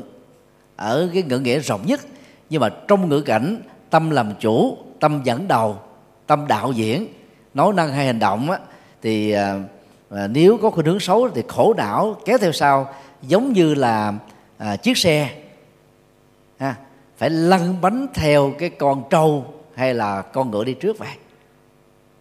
Thì cái khái niệm mà à, tâm làm chủ các pháp tâm làm chủ tâm tạo. Ở đây đó và chữ pháp đó, phải được hiểu trong ngữ cảnh đúng của nó. Chữ pháp ở đây đó nó có đến là 13 nghĩa nhưng mà nghĩa đúng nhất ở trong ngữ cảnh này đó không phải là mọi sự vật hiện tượng mà là tâm sở tức là thái độ tâm. Cái cái thái độ tâm đó, là những cái biểu đạt là à, cảm giác tri giác tâm tư của tâm thì dĩ nhiên nó phải được đạo diễn bởi tâm. Thì tâm là cái cái tâm cái cái cái, cái chung nhất. Từ cái tâm đó mới có ra những cái thái độ hành vi. Cho nên là tâm đi đầu tâm làm chủ tâm tạo tác ra các thái độ tâm. Chứ đừng có nghĩ rằng là tâm tạo ra mọi sự vật hiện tượng. Cái đó là trái với học thuyết duyên khể mà đức phật đã trình bày vào tuần lễ thứ tư sau khi giác ngộ dưới cầu bồ đề cái này có cái kia có cái này sinh cái kia sinh cái này không cái kia không cái này hỏa diệt cái kia gọi diệt. Gọi lúc na đó là học thuyết tương quan tương tức tương tác tương thuộc. Không có nguyên nhân đầu tiên. Còn cho rằng là à, nhất thức di tâm tâm là tất cả tâm có trước là theo đó vật chất có sau thì đó là rơi vào chuỗi duy tâm một trường phái triết học của phương tây. Còn đức phật là không chủ trương vấn đề này dạng pháp duy thức á, là nói đảo lại từ cái là nhất thiết duy tâm tạo. Pháp đây là mọi sự vật hiện tượng. Mọi sự vật hiện tượng đó chỉ là cái sự biểu hiện của thức thôi. Vì nhapti ở trong tiếng Sanskrit. Hòa thượng nhất hạnh uh, dịch đó là duy biểu only manifestation trong tiếng Anh tức là những cái biểu đạt đơn thuần. Thì khái niệm à, vạn pháp duy thức á, là do các nhà chủ trương yoga chaya của Ấn Độ và pháp thức tông của Trung Quốc do ngộ nhận cái khái niệm nhất thuyết di tâm tạo. Đang khi Đức Phật nói là gì? Tất cả các cái à, thái độ tâm là do tâm tạo ra nhưng mà vì cái chữ đó chữ pháp ở đây nó có đa nghĩa đến 13 nghĩa người ta đã chọn cái cái ngữ nghĩa là mọi sự hiện tượng. Trong đó có vật chất từ đó mới dẫn đến cái học thuyết cho rằng đó là tâm có trước là vật chất có sau cái này là không thuộc về chủ trương của đức phật mà là một trường phái chủ trương của đạo phật đại thừa ấn độ. Trung quốc là ảnh hưởng một cách tuyệt đối. Thì trong phần à, à hướng dẫn môn à, tâm thức học Phật giáo hay còn gọi là triết học tâm đó cho sinh viên năm 4 học về Phật giáo Việt Nam, thành phố Hồ Chí Minh đó. Tôi ờ, mạnh dạng nói vấn đề này. Trong ờ, nhiều thế kỷ qua đó, thì các tăng sĩ Phật giáo ờ, cứ giải thích theo các vị tổ. Bất chấp là sự giải thích đó đó, ngược lại với chủ trương của Đức Phật. Tổ nói thế nào là cứ xem đó là chân lý thôi và cho rằng là Đức Phật chủ trương à. nhất thiết ghi tâm vào pháp duy thức. Thực tế thì Đức Phật không có nói như thế. Vì nếu mà ngài nói như thế thì tự thân ngài là mâu thuẫn với học thuyết duyên khể. Không có nguyên nhân đầu tiên. Và không có sự kết thúc. Tất cả là là không tăng không giảm tức là bảo toàn năng lượng. Thế đây là học thuyết vô cùng quan trọng của đức phật về về vũ trụ luận. Mà theo định nghĩa tuệ giác là gì là người có kiến thức và chủ trương không mâu thuẫn.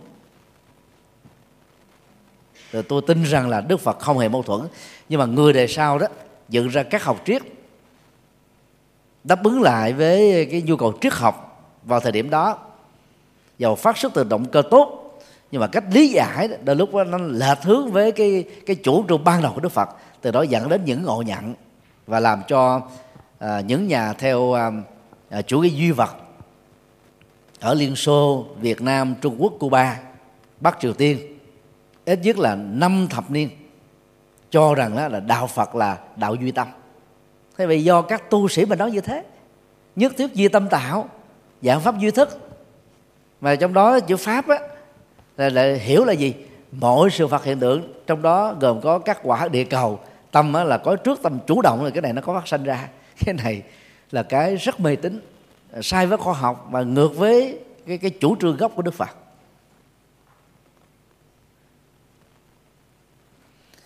Và nhân đây thì tôi cũng xin nói thêm là khi à, tôi nỗ lực lý giải một vấn đề gì đó ngược lại quan điểm của các vị tổ sư đi trước á, không có nghĩa là tôi muốn trở thành tổ sư.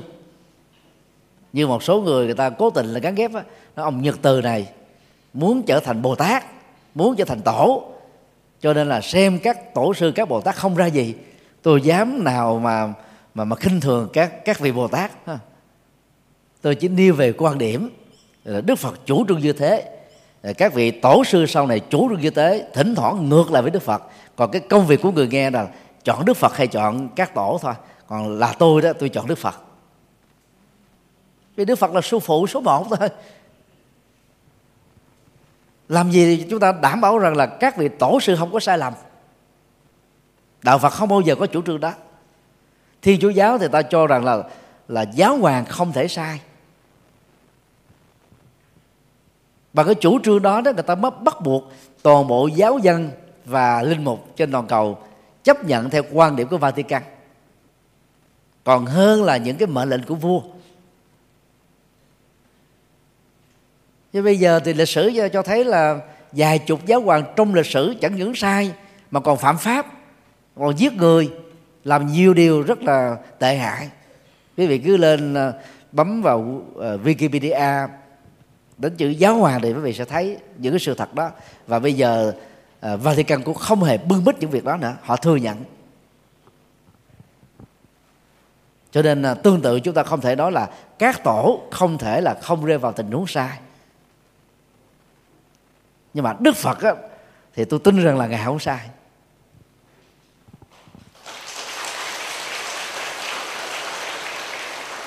Và cũng trên tinh thần này đó tôi kêu gọi là quay trở về với đức phật để chúng ta có thể thừa hưởng được gia tài trí tuệ ở cái phạm vi mà mình tin rằng là nó gần nhất với đức phật.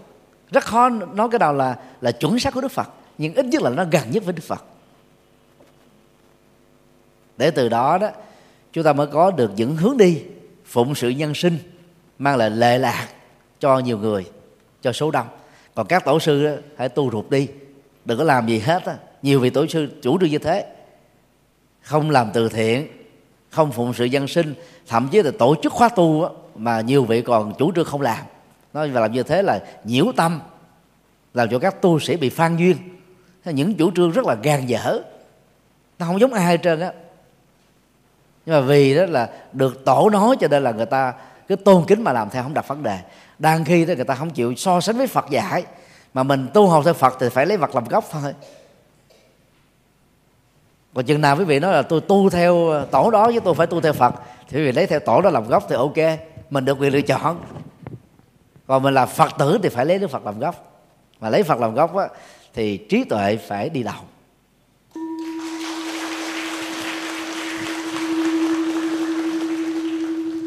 Nam mô Bổn sư Thích Ca Mâu Ni Phật. Kính thưa thầy, con tên là Đàm Ngọc Phượng, à, pháp danh là Ngộ Hưng Định. Hôm nay ờ, kính mong thầy giảng cho con về biết về sự khác biệt giữa kinh liễu nghĩa và kinh phương tiện. Bằng cách nào để phân biệt được thế nào là kinh liễu nghĩa và thế nào là kinh phương tiện? Nam mô Bổn sư Thích Ca. Mâu. À, khái niệm gốc đó là kinh liễu nghĩa và kinh bắc liễu nghĩa. Để hiểu rộng đó quý vị vào google gõ khái niệm kinh liễu nghĩa kinh bắc liễu nghĩa gạch ngang kinh đại bác niết bàn. Vì xuất xứ của từ này đó nằm ở trong à, một phẩm của kinh đại bác niết bàn. Và đức phật đã dành à, mấy chục trang để nói rõ về vấn đề đó.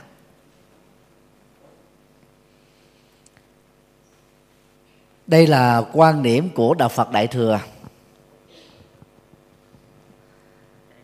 Nhằm à, đề cao kinh điển đại thừa. Là nền tảng kinh đó, trình bày tuệ giác một cách à, là thấu đáo nhất trọn vẹn nhất để giúp cho chúng sinh đó đạt được cái kết quả đó là thành phật thôi.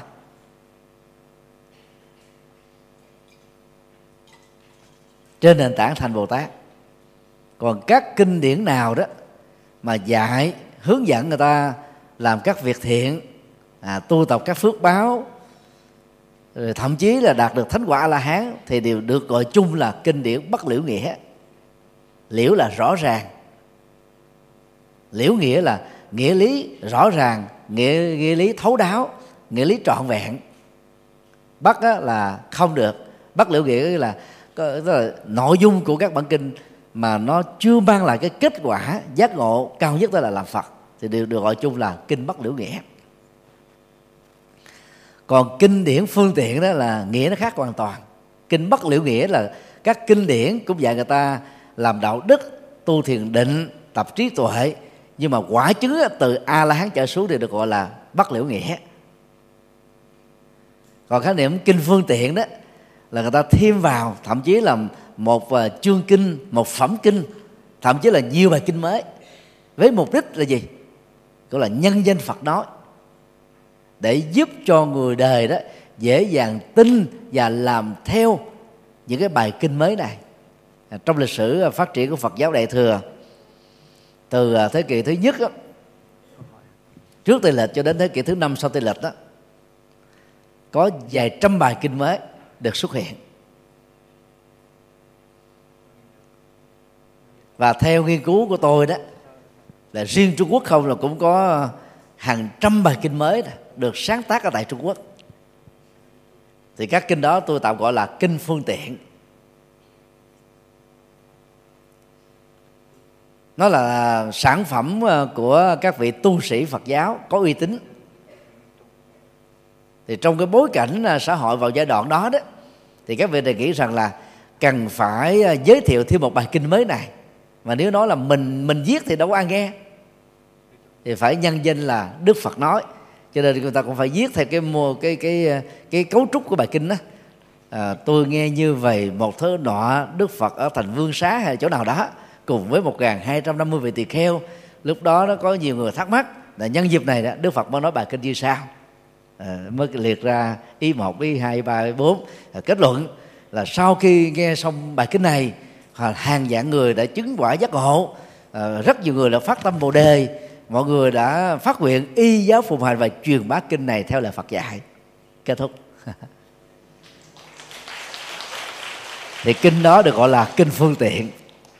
Tôi nêu một ví dụ mà quý vị hơi bị sốc chút xíu. Đó là kinh du lan và kinh báo trọng ăn của cha mẹ là hai kinh phương tiện do trung quốc sáng tác trong uh, ấn bản uh, tây tạng vốn được dịch từ tiếng sanskrit rất là chuẩn không hề có hai bản kinh này. Bây giờ tây tạng cũng là phật giáo đại thừa. Về nguồn gốc ra đời thì các kinh này là ra đời khá muộn. Và về nội dung á, thì chúng ta thấy là trong kinh là mang dữ liệu văn hóa của Trung Quốc nhiều hơn là dữ liệu văn hóa Ấn Độ. Đang khi Đức Phật có qua Trung Quốc hồi nào đâu. Mà cái mô tả nó toàn là dữ liệu Trung Quốc không à. Trên thực tế thì Đức Phật chưa từng lại đóng xương khô trong lịch sử. Nhưng mà Trung Quốc dựng là cái câu chuyện rất là lâm ly như thế để nói về cái ơn đức của cha mẹ ở nhiều đời mà giác ngộ với Đức Phật, vĩ đại với Đức Phật còn phải lệ, lại tạ để đáp ơn thì chúng ta là ai mà dám cả gan bắt hiếu với cha mẹ? Cái cái thông điệp chính nó nằm ở chỗ đó. Khi người ta dựng lên cái câu chuyện rất là hấp dẫn mà chưa từng có trong lịch sử. Trong à, kinh điển à, gốc và tại ấn độ đấy, thì người ta chỉ biết à, một cái dữ liệu rất mờ nhạt về mẹ của ngài mục liên ở kiếp trước thôi, chứ không phải phải mục liên ở kiếp này. Đã không biết là À, mà ngài ngài mục liên là con của, bà nào nữa? Bà đó như thế nào? Kinh điển không có mô tả hết. Người ta chỉ biết rõ là ở kiếp trước đó, ngài mục liên đã từng là một người bất hiếu với mẹ vì thương vợ và mù giá mù quáng trước tình yêu của vợ. Cho nên suýt nữa là giết chết cha mẹ ruột của mình bằng cách là thả xuống núi. Vì người vợ ghen với cái sự chăm sóc mà chồng của bà đó dành cho đó là cha mẹ chồng. Trung Quốc thì có ờ, nhị thập tứ hiếu tức là 24 câu chuyện hiếu thảo rất là lâm ly. Mà chủ trương là của nho giáo. Đạo phật trung quốc muốn hồi đáp lại thay vì đức phật dạy rất rải rác trong các kinh à, phải xem cha mẹ như hai vị phật trong nhà rồi phải làm hiếu thảo điều này không được làm điều kia ở trong kinh tiền sinh và nhiều bài kinh khác phải thờ cha mẹ như là tín đồ thờ thần lửa vân vân. Thì những cái mô tả về về về hiếu thảo như thế đảm bảo là các kinh thánh khác khó mà sánh bằng được đạo Phật lắm nhưng mà so với nhiều tập tứ hiếu á, thì thì nó cũng không có câu chuyện lâm ly. Cho nên là các tổ trung quốc á, mới viết ra kinh du lan và kinh báo trọng ơn của cha mẹ. Mặc dầu biết là bây giờ cái này không phải của phật nói nhưng mà nhờ hai bài kinh đó nha. Đến à, mùa tháng 7 biết bao nhiêu những kẻ là là ngang tàn. Coi cha mẹ không ra gì. Thậm chí phạm pháp, đi chùa, tụng kinh, rơi nước mắt ờ, thay đổi nhận thức, rồi ờ, cải thiện đời sống. Cho nên đó nó vẫn được duy trì. Là vì cái cái giá trị thiết thực từ những cái thông điệp chứa đựng ở trong các bài kinh. Mà cái câu chuyện dựng lên là không có thật đó thực tế thì mẹ ngài một liên làm gì cũng bị đọa địa ngục. Và một liên cũng chưa từng xuống địa ngục để độ mẹ mình. Đã đã, đã trở thành là ngạ quỷ thì đâu có thân thể đâu mà mà cổ quá lửa. Mình nghe mô tả mình biết là vô lý rồi. Ăn ăn bát cơm một uh, tay che đậy một tay là ăn một cách ngấu nghiến bỏng sẻn không muốn chia sẻ cho nên nó bốc lửa lên. Đã không còn có cổ là làm sao nhai mà nuốt là lửa chỗ nào để mà phát ra từ cái mà không có gì hết. Nó vô lý vậy đó. Người ta dựng cái câu chuyện đó lên để nói là gì? Cái lòng tham đó, nó làm cho người ta đó là bị nghẹn cổ. Giống như mình ăn mà ăn vội vã quá, mà hơi khô khan nó dễ bị nắc cục. Nó dướng ở gần cổ, phải uống nước vô. Nó mới hết. Thì đó là cái bài kinh à, mang tính phương tiện. Nhằm đó là hồi đáp lại với văn học nhị thập tứ hiếu của đạo nho. Nhiều bài kinh khác nữa mà nếu tôi nói ra với vị, bị sốc dài dài. Thôi. Thì thường à, về Phật học đó, môn này được dạy ở à, năm thứ hai hoặc là năm thứ nhất của thạc sĩ Phật học. Thì lúc đó đó, các tăng ni đã trải qua ít nhất là hai chục năm về Phật học rồi. Ta đã hiểu hết về lịch sử về triết học, về trường phái, về phương tiện. Ta biết quá nhiều về mặt các thứ. Thì khi phân tích theo những vấn đề này đó, nó trở thành rất bình thường, không ai bị sốc hết đó và ta hiểu nó sâu sắc hơn. Tại sao nó có mặt? Còn đối với ờ, một cái diễn đàn mà phần lớn là phật tử tại gia, mà giải thích thì không có thời giờ nhiều để phân tích. Nó không khéo đó, thì cái người a ta bị sốc, người b ta bị khủng hoảng, người c á ta chấp trước ta nói là nhật từ đã phát kinh thiên đại thừa. Thì đều không có lệ. Thôi quý vị ờ, cố gắng làm tu sĩ để học cao chút xíu để, để hiểu rõ vấn đề này.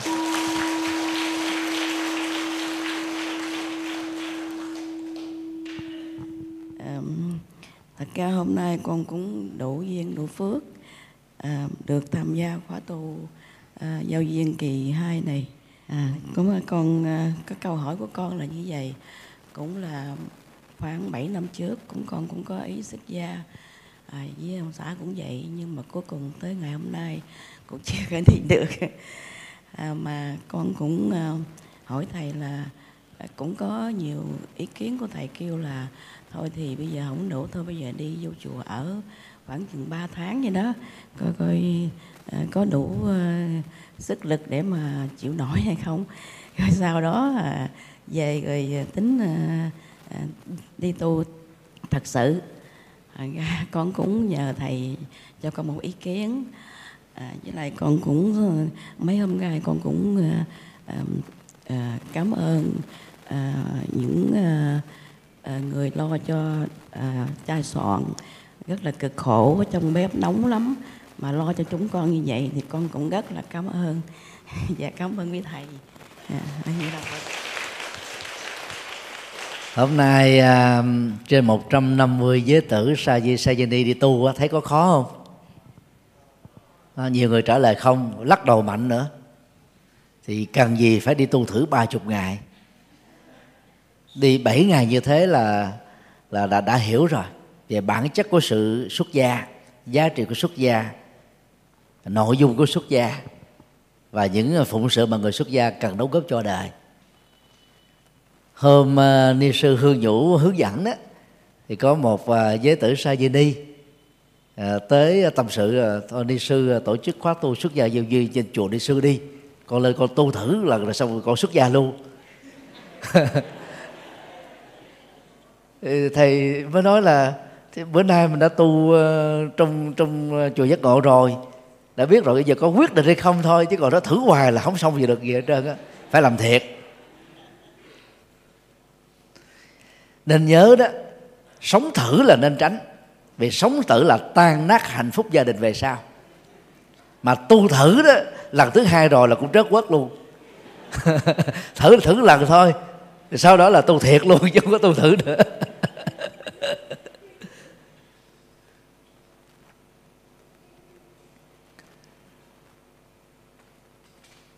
Cả vợ lẫn chồng đều có mặt trong khóa tu này à, thầy nêu một cái à, ví dụ à, à, hiện thực á, để quý vị suy nghĩ. Khoảng à, năm à, 2000 á, có cặp vợ chồng mà Tây tuổi à, khoảng à, U40 trong cái tuần lễ à, trân mặt đó à, đã đến làng mai để tham dự khóa tu thì kết thúc khóa tu á thì cả vợ lẫn chồng đều à, tình nguyện trở thành tu sĩ và xuất gia với thiền sư nhất hạnh. Vợ trở thành sư cô chồng à, trở thành là vị thầy. Và trong à, mấy chuyến à, năm 2002, 2007 đó thiền sư nhất hạnh về Việt Nam đó thì à, cặp vợ chồng này cùng đồng hành. Tức là cả hai cùng mà giác ngộ được lý tưởng và đã cùng mà à, tình nguyện để trở thành tăng sĩ. Số lượng như thế là rất hiếm. Ở à, tuổi già đó thì việc đi tu với luật Phật không cấm.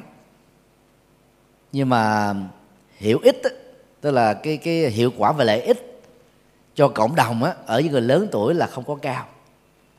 Vì lúc đó đó chúng ta phải tham gia vào các cái chương trình sinh hoạt tu học tại chùa ít nhất cũng phải là 5 năm. Ở những nơi mà thiếu nhân sự à, trung bình phải là 10 năm. Thì mình mới đủ sức để trở thành là một người hướng dẫn Phật pháp cho các Phật tử hữu duyên. Nếu quý vị mà đã là là là 65 đến 70 tuổi rồi thì chưa lúc uh, hoàn thành được cái việc uh, học đến nơi đến chốn là mình đã về cõi Phật rồi. sẽ ra đây là ở tuổi cuối đời đó làm tu sĩ thì sau khi chết tái sanh chắc chắn kiếp sau sinh ra là làm chú tiểu từ nhỏ. Đó là cái lợi ích mà mình tu ở cuối đời. Còn à, lợi ích cho quần sinh thì thì không nhiều lắm. Cũng có những thầy à, trung niên xuất gia. Khi còn tại gia đó là một phật tử thuần thành hiểu biết phật pháp sâu đi tu vài năm là hữu ích rồi chẳng hạn như um, hòa thượng um, thích minh châu. Gần có cháu nội mới đi tu. Sau đó có 11 năm á du học ở tại Tích Lan và Ấn Độ. Về à, Việt Nam là được à, giáo hội tin tưởng bổ nhiệm làm à, hiệu trưởng đại học vận hạnh và làm à, tổng vụ trưởng tổng vụ giáo dục. Nó tương đương với bộ trưởng bộ giáo dục. Và nhờ đó hòa thượng đã mở ra một phương trời mới cho nền giáo dục Phật giáo Việt Nam. Còn à, trong à, các giảng sư hiện nay mà vị à, thường mến mộ đó, thì đại đức trí huệ đó là đi tu khá muộn. Đại đức trí tuệ năm nay cũng đã 48 tuổi, đi tu cách đây khoảng 11 12 năm. Thì khi vào trường Phật học để học cử nhân đó thì lúc đó đại đức đã có năng khiếu, thuyết giảng, cho nên đang là tăng ni sinh và cũng là người phụ trách ờ, về diễn giảng ở tại ờ, nhiều đạo tràng. Và và trước khi đi tu đã có ba bằng cử nhân. Tự học Phật pháp vững, cho nên sau khi đi tu là hữu dụng liền. Như vậy là những vị ờ, trung niên ở tuổi ba mươi mấy đến ờ, năm mươi hoài đó thì cái tiềm năng mà ờ, phục vụ vẫn còn. Tại vì một quá trình đào tạo chuẩn đó phải mất gần 10 năm. Ngoài trừ một số người đặc biệt khoảng năm sáu năm là là có thể nắm vững như là những người 10 năm. Thì lập nghiệp ngoài đời đó, chúng trung bình cũng phải là 10 năm. Ai lập nghiệp 10 năm mà vẫn còn là là nghèo là biết là lập nghiệp chưa đúng. Chưa có tư duy lớn. Chưa có phương pháp đúng để trở thành là người giàu có hay là người làm chủ mà vẫn tiếp tục làm thợ thôi. Thì trong việc tu học cũng như thế. Có nhiều người nhiều khi tu 10 năm, hai chục năm, ba chục năm, bốn chục năm. Nếu không đi đúng cái cái kịch bản mà Đức Phật đã dạy đó, thì cái sự tiến bộ cũng không nhiều. Cho nên um, thiền sư dứt hạnh đó, chủ trương là chỉ độ người xuất gia từ tuổi 35 trở xuống thôi. Tức là tuổi à, vừa hết cái tuổi thanh niên còn tráng niên là là là không nhận nữa. Tráng niên là từ 35 đến 60 còn lão niên là từ à, uh, 60 à, um, cho đến bảy mươi mấy.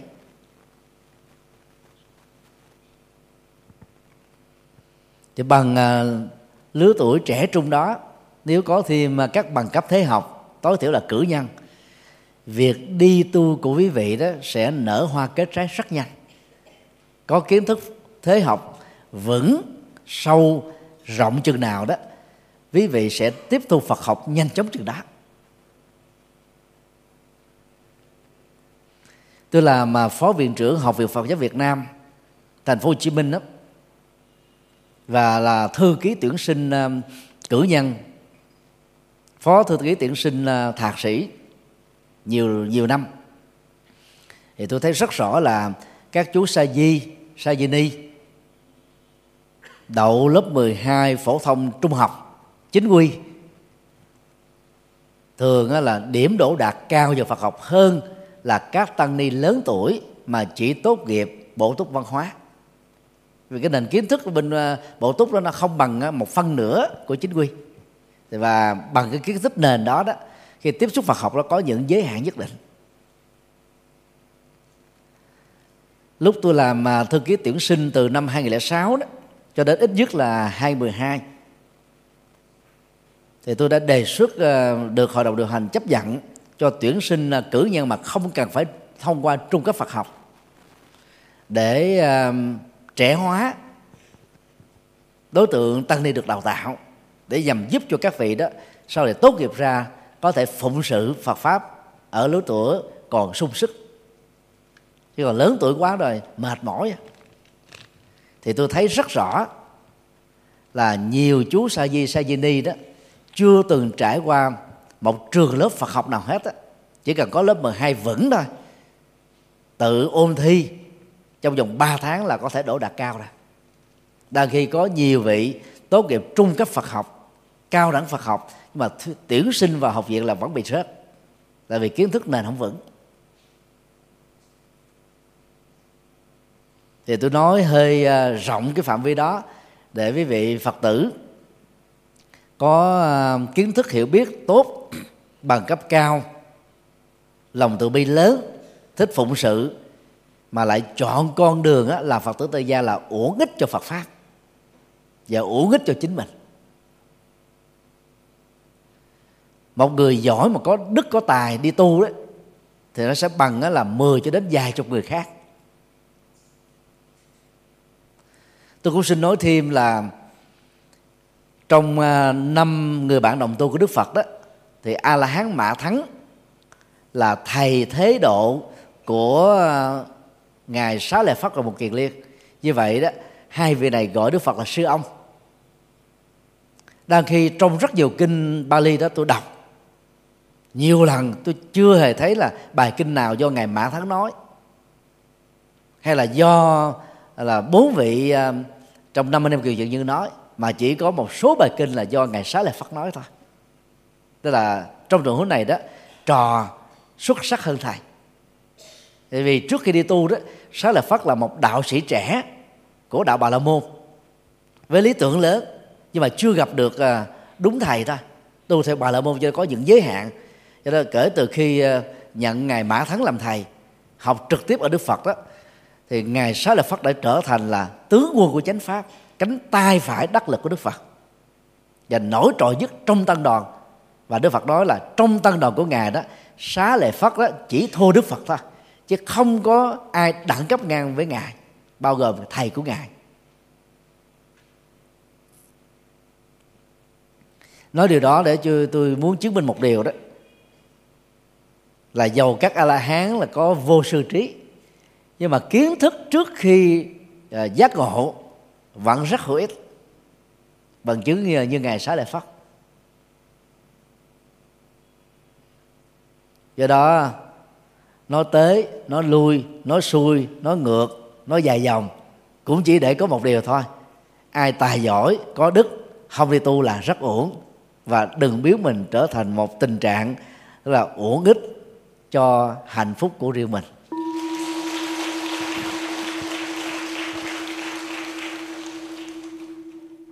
Nam mô bổn sư thích ca mâu ni phật, bạch ngài ngàn thầy. Dạ có một lần con đón à, đứa con trai của con à, sau khi dự khóa tu à, một khóa tu tuổi trẻ thầy thì khi trên đường về thì con trai có kể về thầy dạy giảng về hiến xác thì trên đường đi thì hai mẹ con tranh luận không có kết thúc. Thì vì con còn con có nghe về sự dính mắc của thân xác khi mà xả xả thân xác á, còn dính mắc á thì um, cuối cùng tới nhà thì thằng con nó nói là thôi khi nào mẹ gặp thầy mẹ hỏi cho chắc ăn. Nên hôm nay hôm nay uh, con bạch thầy khai thị cho con cùng uh, quý vị ở đây hiểu thêm về việc hiến xác và thực tập khi mà xả bỏ uh, cái cái xác thân này uh, không còn dính mắt đó, thầy để ngày mai khi về nhà con với tụi nhỏ con đầu cười hoan hỷ hạnh phúc. Ở di đà phật con xin hết ạ. Để uh, hiểu rộng đó thì quý vị uh, vào google gõ thích nhật từ và gạch ngang hiến sát y học. À, có um, hai bài à, tôi giảng về chủ đề này. Mỗi bài trung bình là um, 60 phút và những chuyên đề trả lời vấn đáp liên hệ đến đến điều đó. Ở đây chỉ nói vấn tắc thôi. Thứ nhất người hiến sát là đang thực tập vô ngã đối với mọi sở hữu và quan trọng nhất là sở hữu của thân. Vốn là cái mà nó gắn liền với chúng ta từ lúc còn trong bụng mẹ. Cho nên chúng ta có khuynh hướng đó, nó là của tôi là sở hữu của tôi cho nên là cái thân khổ chúng ta khổ theo. Và thực tập vô ngã sẽ làm chúng ta không à, tiếc nuối nó không bám chắc vào nó. Nhờ đó đó là việc hiến tặng mô tạng thi thể chui hợp á, sẽ giúp cho quý vị sau khi chết tái sanh rất nhanh chóng. So với những người đó là xem thân thể này như thượng đế tức là, là chăm chút thân thể mọi cái biến đổi ờ, trên cơ thể như là tóc bạc, da nhân ờ, da nám ờ, là nốt ruồi, vân vân đó, hay là mụn, mình cảm thấy khổ đau dữ lắm. Đó là những người đó chấp thân nhiều. Thì việc hiến mô tạng sẽ giúp cho quý vị vô ngã đối với thân và bớt khổ những gì thuộc vô thường chi phối đến thân. Điều hai sau khi hiến mô tạng và nếu hội đủ các điều kiện về chuẩn y khoa khi quý vị chết đó, trong à, thời gian à, mà thân thể nó không à, bị rã một hư thúi đó thì một số bộ phận ngũ tạng lục phủ quý vị đó sẽ được à, à, lắp ghép vào thân thể của các bệnh nhân khác. Và lúc đó đó cái, cái các bộ phận vốn trở nên vô thường và vô ích này đó, đã giúp cho ít nhất từ 6 đến 12 người có cơ hội tái sanh thêm một lần nữa ngay trong kiếp sống hiện tại này. Cho nên là không hiến mô tạng là một điều rất là hữu ích. Mạnh dạn hơn, khi quý vị biết qua chẩn đoán của bác sĩ có uy tín rằng là cuộc sống quý vị chỉ còn đông điếm tháng và tuần hay là ngày thì lúc đó quý vị có thể hiến mô tạng đang lúc mình còn sống. Thì cái cái cái giá trị mô tạng đó đó sẽ mang lại sự sống ở một cái phạm vi lớn hơn. Cao nhất có thể là được 12 người. Và điều đó là rất tốt. Hiện nay à, à, báo chí vừa mới khen ngợi ở à, cuối tháng tư và thủ tướng đã tặng bằng khen cho người mẹ đó là hiến mô tạng cho con của mình để con mình được sống. Và cũng có những trường hợp á, người con là hiến mô tạng cho cha mẹ để cha mẹ tiếp tục được sống. Và hiến đang lúc mà mình còn khỏe. Luật pháp cho phép chúng ta cái quyền tự do đó. Sau khi à, chết đó, qua đời đó thì một số người mê tín cho rằng là kiếp này à, khi chết thi thể mình không toàn vẹn thì kiếp sau đó thi thể sẽ không toàn vẹn. Đó là đại mê tín. Về phương diện nhân quả, do chúng ta hiến tặng mô tạng, trao quyền sự sống cho 6 đến 13 người. Mô tạng đó đó, ở kiếp sau chúng ta nó khỏe hơn bằng một cái hệ thống gen di truyền trong một cái gia đình. Ông bà, cha, mẹ đều sống thọ, sống khỏe 80 tuổi đến trăm hai trăm ba. Bởi vì sẽ không ờ, rơi vào các loại bệnh tật à, sống rất là tốt. Minh mẫn sáng suốt làm các việc lành cho đến tuổi xế chiều.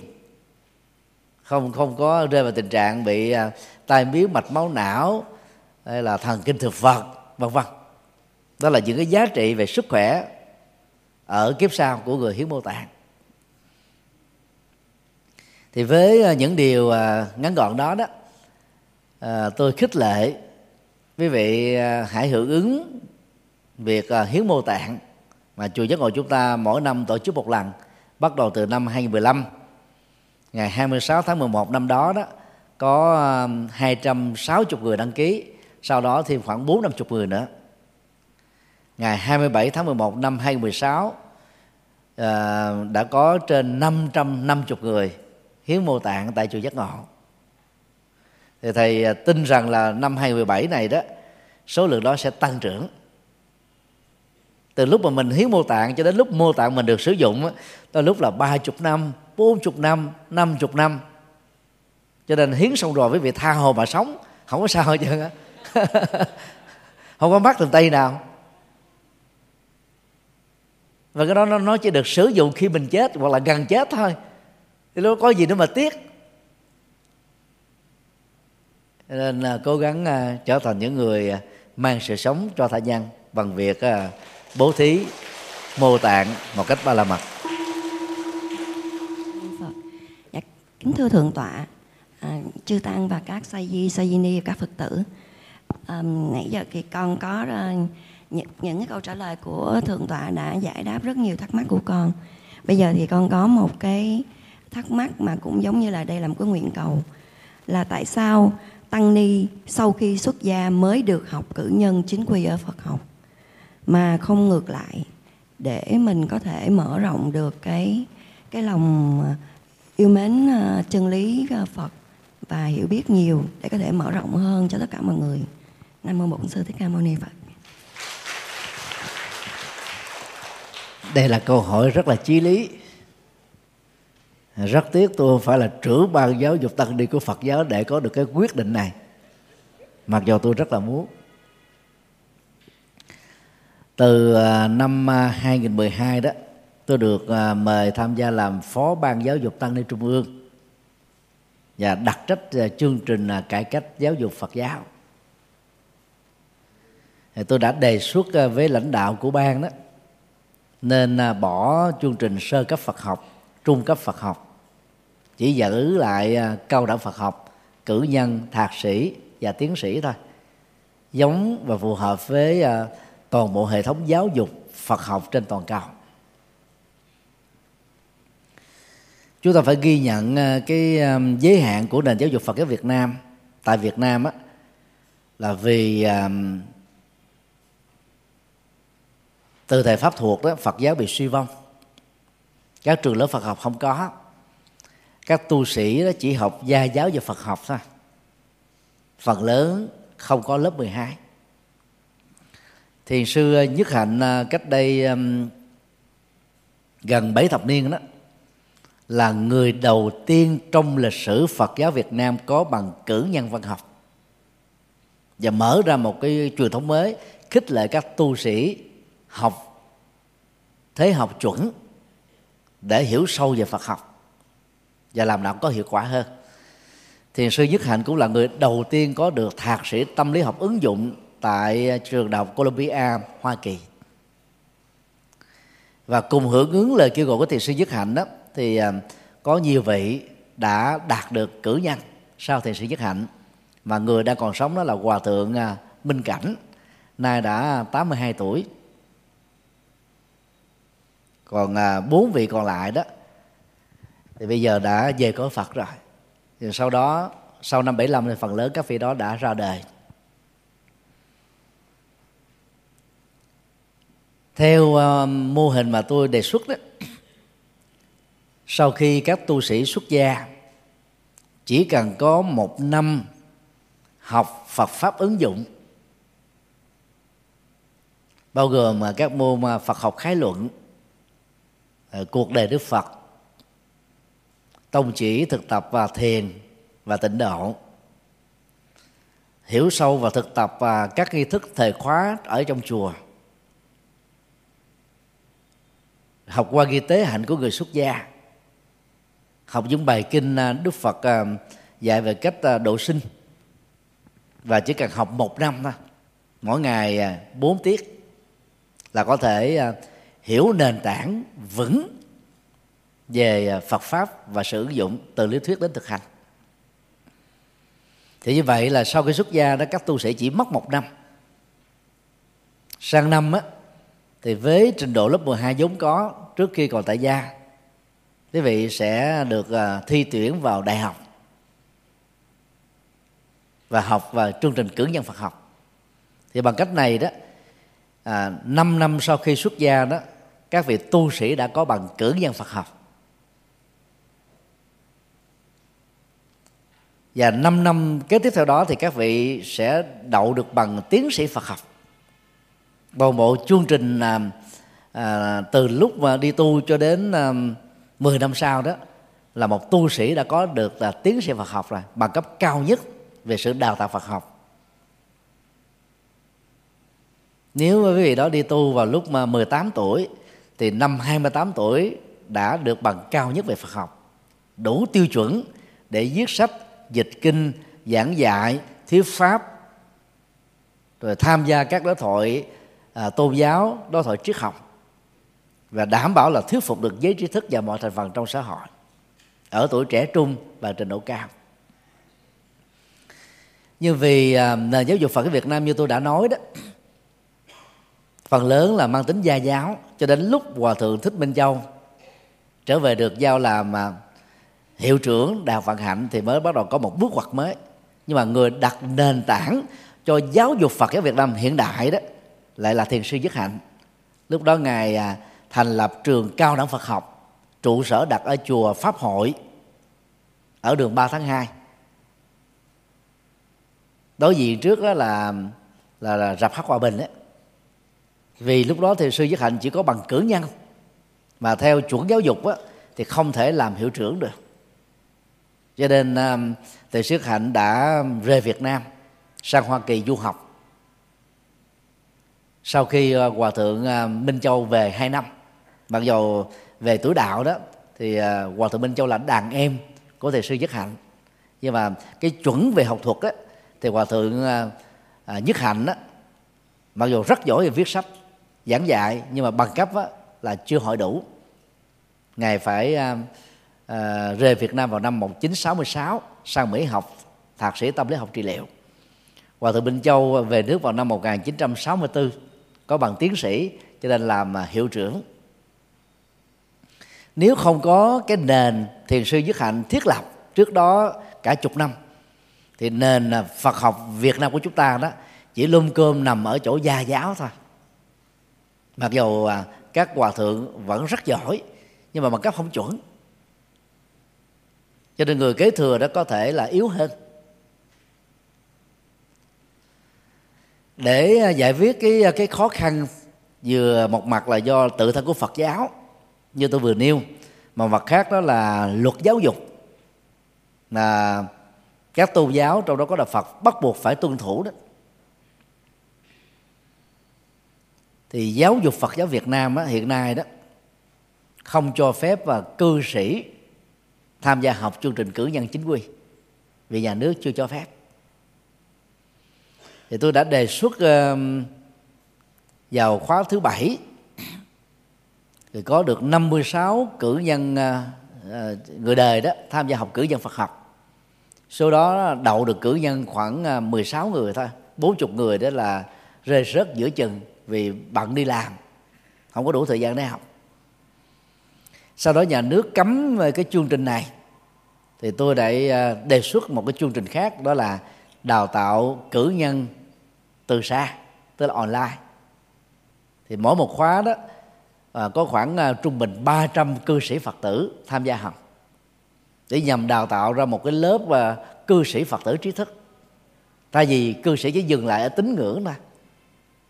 Như tôi đã nói nhiều lần muốn Phật giáo phát triển thì các cư sĩ đó phải là trí thức ngoài cái việc tu và thực tập phải là một người có đủ các hiểu biết về đạo Phật thì mới có thể truyền bá đạo Phật hiệu quả được.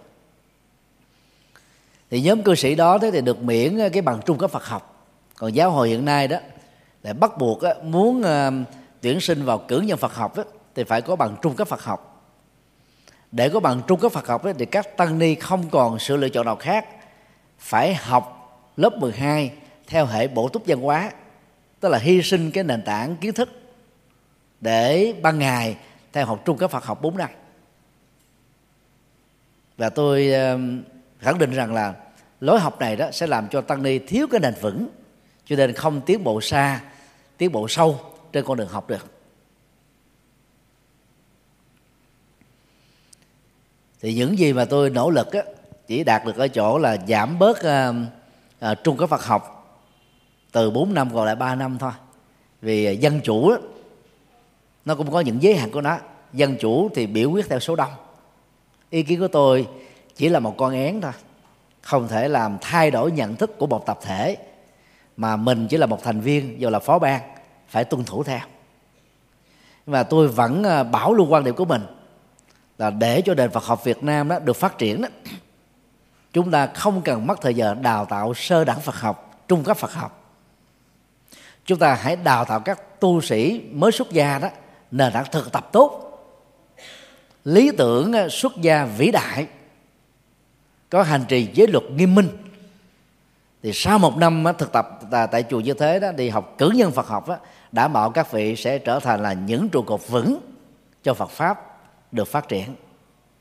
Thì tôi rất mong à, đến một lúc nào đó đó thì các vị lãnh đạo mới của à, ban giáo dục tăng ni trung ương à, có được cái chính sách này để nó tạo ra một cái nền tảng mà tăng ni đó à, khi tốt nghiệp đó vẫn còn trẻ trung để hoạt động Phật sự. Thì tôi cho rằng là cái tuổi hoạt động Phật sự tốt nhất đó, đối với tu sĩ là 28 cho đến 50 28 là chín mùi về tuổi tác về sự chín chắn. À, đến 50 đó, là bắt đầu hết sáng tạo rồi tôi bây giờ là 49 tôi thấy mình à, bắt đầu à, trở nên già nua rồi. À, không à, bắt kịp được cái cái cái sự à, tiến bộ vượt bậc của à, thế giới này. Và 10 năm trước á, tôi vẫn còn à, thích hợp giảng cho giới trẻ nhất là thiếu nhi hay là thiếu niên. Chứ bây giờ mời tôi giảng cho thành phần này tôi cảm thấy ngại lắm thì cái cách suy nghĩ của mình cách diễn đạt của mình đó, nó trở nên khô cứng với với cái lứa tuổi đó. Nó không còn hiệu quả nữa. Và do đó chúng ta cần phải trẻ quá lứa tuổi là phật sự. Cho đến mà sáu chục bảy chục thì gần như sử dụng kinh nghiệm cũ thôi không còn sáng tạo. Trong khoa học đó, sáng tạo nằm ở tuổi 25 đến 40 thôi. Phần lớn ờ, những người đoạt giải Nobel về các lĩnh vực á, cũng ở tuổi 40 trở xuống. Qua cái tuổi đó là hầu như chúng ta bớt sáng tạo rồi nên tôi tôi cảm thấy mình là đang bị già. 49 tuổi là đang bị già rồi. Mặc dầu à, trong Phật giáo người ta nói tôi là đại diện cho giới trẻ Phật giáo. Năng động. Uh, sung phong. Nhưng mà vẫn thấy là mình là là chưa đạt được cái cái cái điều mà mình muốn. Thì nói tóm lại đó nếu các chương trình cử nhân Phật học nhà nước không ờ, không cản thì nên cho phép đào tạo với cư sĩ tại gia và bọn thành phần xã hội như là trước năm 75 và các tu sĩ Phật giáo đó theo tôi đó cái chuẩn ít nhất là chánh chi kiến á, cần đạt được đó là cao đẳng Phật học tức là tương đương với năm một, năm hai của cử nhân Phật học. Và chuẩn hơn nữa đó, thì mỗi tu sĩ phải đạt được trình độ cử nhân Phật học, thì mới hy vọng rằng là Phật giáo xóa được các hình thái mê tín dị đoan. Và các hình thức là làm đạo là thiên nặng về phương tiện, mà vốn là tự mình cho phép mình chứ Đức Phật thì không dạy như thế. Để nâng trình độ Phật tử ngày càng cao hơn và mang lại hiệu quả Phật sự tốt đẹp hơn.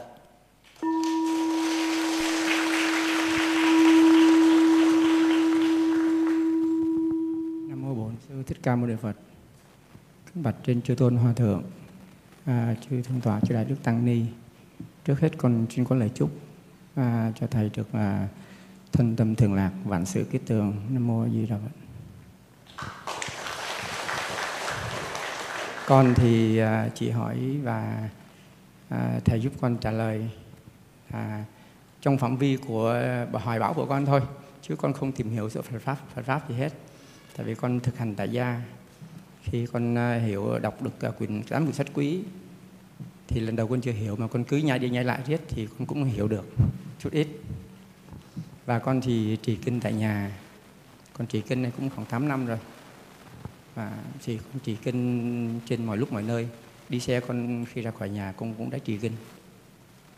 Và khi mỗi lần con đi công tác thì con trên tàu ngầm và xe buýt con đều học thuộc lòng hết à, con có cái tại vì con cũng là một doanh nghiệp cho nên con chỉ có hỏi là nếu mà con vừa làm vì con có à, cái hỏi bảo xuất gia thì như con không ở chùa tại vì xuất gia con biết là phải ở chùa luôn. Thì nhưng mà cái không thể nào mà con bỏ doanh nghiệp mà con đi vô chùa con ở luôn được. Đó là cái hỏi bảo mà con thật đó. Và tại vì con có làm những chuyện thầm kín mà nhiều khi không quý thầy không thể nào vào được vô đó vô đó mà hoàng pháp được. Mà chính con là người doanh doanh nhân mới vô đó được. Tại vì hôm nay con cũng hạnh phúc. Là con gái con cũng ờ, có tu bác con trai cùng với con. Tại vì cháu năm nay đại học năm cuối. Cho nên cháu cũng hoài bảo cháu cũng muốn giao duyên. Nhưng mà thật sự là xuống tóc thì tới ngày ta tốt nghiệp thì không được đứng kỳ. Mà doanh nghiệp có giá trị cỡ như triệu phú không? Dạ không. Dạ không ạ. Cũng bình thường thôi thầy. Nhưng mà tại vì em à, con cũng đã hướng dẫn cho được gần ba chục nhân viên đi à, quy y à, cách đây 8 năm là bổn sư thầy trí huệ. Vâng thì đó dạ, con hiểu rồi. giải đáp cho con. Môi gì phật khi đặt lên một bàn cân đó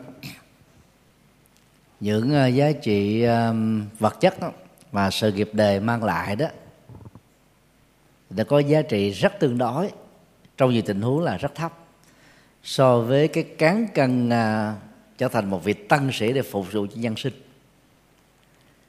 Nên là ai đó có quan niệm rằng là cùng một lúc tôi phải nắm cả hai thứ thì sẽ không nắm được cái gì. Nên là đức phật thích ca đó xem ngay ngai vàng như là vẽ rách từ bỏ cơ hội làm vua còn à, làm doanh nghiệp mà phải triệu phú tỷ phú không có gì là ghê gớm. mà bỏ chưa được cái là tâm à, dướng dính nó còn à, hơi nặng nề. Thì nó cũng là một cái trở ngại mặc dầu nó là cái nguyện vọng rất là chân thành nhưng nó là một cái à, một cái đà cản cần phải à, nỗ lực vượt qua.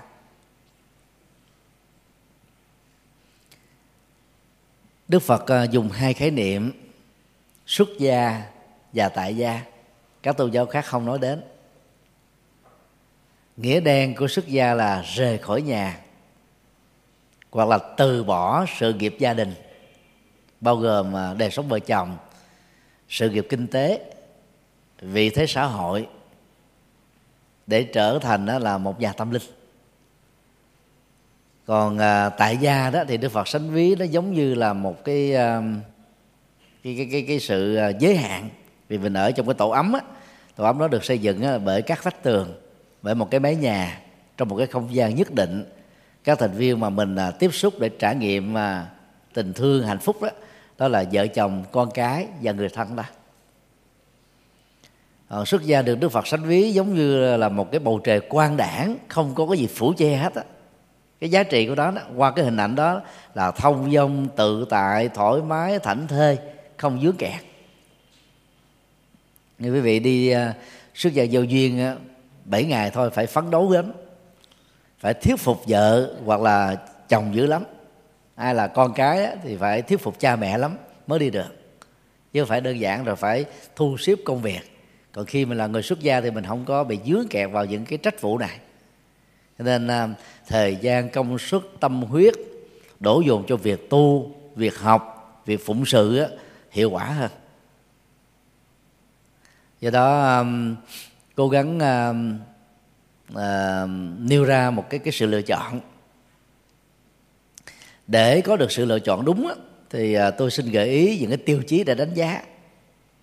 Thứ nhất tâm phụng sự nhiều năng động nhiều vô ngã nhiều vị tha nhiều. Ở nhà đó là uổng ích đi tu là rất thích hợp. Thứ hai đó là không màng hưởng thụ hoặc là khi còn tại gia mình có hưởng thụ, nhưng mà mình đó là đủ sức để ờ, khắc phục đó, làm chủ đó, để mình tình nguyện sống ờ, cuộc đời độc thân nhưng không cô đơn. Rồi chuyển ờ, năng lượng bản năng đó trở thành lòng tự bi để phụng sự. Thì ai có được cái cái tố chất đó mà không đi tu là uổng.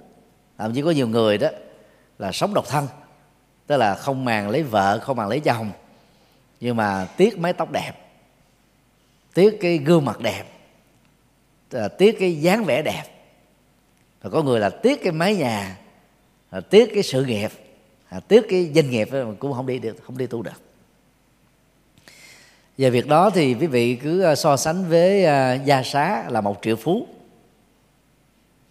Chẳng những khi bắt gặp chân lý đó, gia xá đã đi tu còn thuyết phục á, 54 người bạn thương gia cùng đi tu. Trong các tôn giáo khác là chưa từng có sự kiện tương tự. Trong bài kinh 42 chương á, có đề cập đến cái tình trạng mà có một à, cư sĩ bà la môn đến à, thoá mạ đức phật chửi đức phật. Đức phật thành à, lặng yên thôi không phản ứng. Ông ấy tức quá ông ấy nói là bộ ông điếc hả? Mà tại sao tôi nói mà ông không phản ứng? À, chửi đủ thứ đủ kiểu hết khích Ờ, là khiêu khích đức phật. Sau đó khi mà ông hả giận rồi đức phật có nói là à, khi mà tôi à, à, được tặng một món quà mà tôi không có cái nhu cầu tiếp nhận á, thì quà đó sẽ thuộc về ai? Thì ông ấy trả lời là người nào mang đến thì người đó phải mang về. Cho mà không nhận thì mang về thôi. Thì đức phật nói nãy giờ ông tặng tôi đủ thứ quà hết á mà tiếc là tôi không có chỗ để chứa. Thì ông ấy là cha ruột của gia xá tại vì đó, gia đình là, là triệu phú. Và ông huấn luyện đứa con trai duy nhất của mình đó để trở thành là đại tỷ phú trên nền tảng triệu phú của mình. Nhưng mà đứa con trai không mang đến cái sự nghiệp đó mà chọn con đường tâm linh. Cho nên ông sốc dữ lắm. Và ông nghĩ rằng là đức phật là một cái người à, ma thuật dụ dỗ con trai của ông. Cho nên đức phật à, đã bị ông chửi một cách te tua. Nhưng rồi qua cái cái ẩn dụ của đức phật về việc tặng quà không nhận đó ông đã giác ngộ và trở thành phật tử. Do đó um, để um, có giá trị lớn, đóng góp lớn, phụng sự lớn đó, chúng ta phải biết hy sinh những cái nó không thuộc về giá trị này. Tức là biết bỏ đi những cái nhỏ hơn. Đó là một sự lựa chọn. Tay mình nắm là có giới hạn, nắm cái gì có giá trị, thì đồng thời lúc đó chúng ta phải buông lại sau lưng những thứ không có giá trị tương đương thì à, chúng ta mới trở thành người xuất gia được. À, một à, người con tỷ phú ở Malaysia đó đã chối bỏ cái cơ hội kế thừa và trở thành tu sĩ.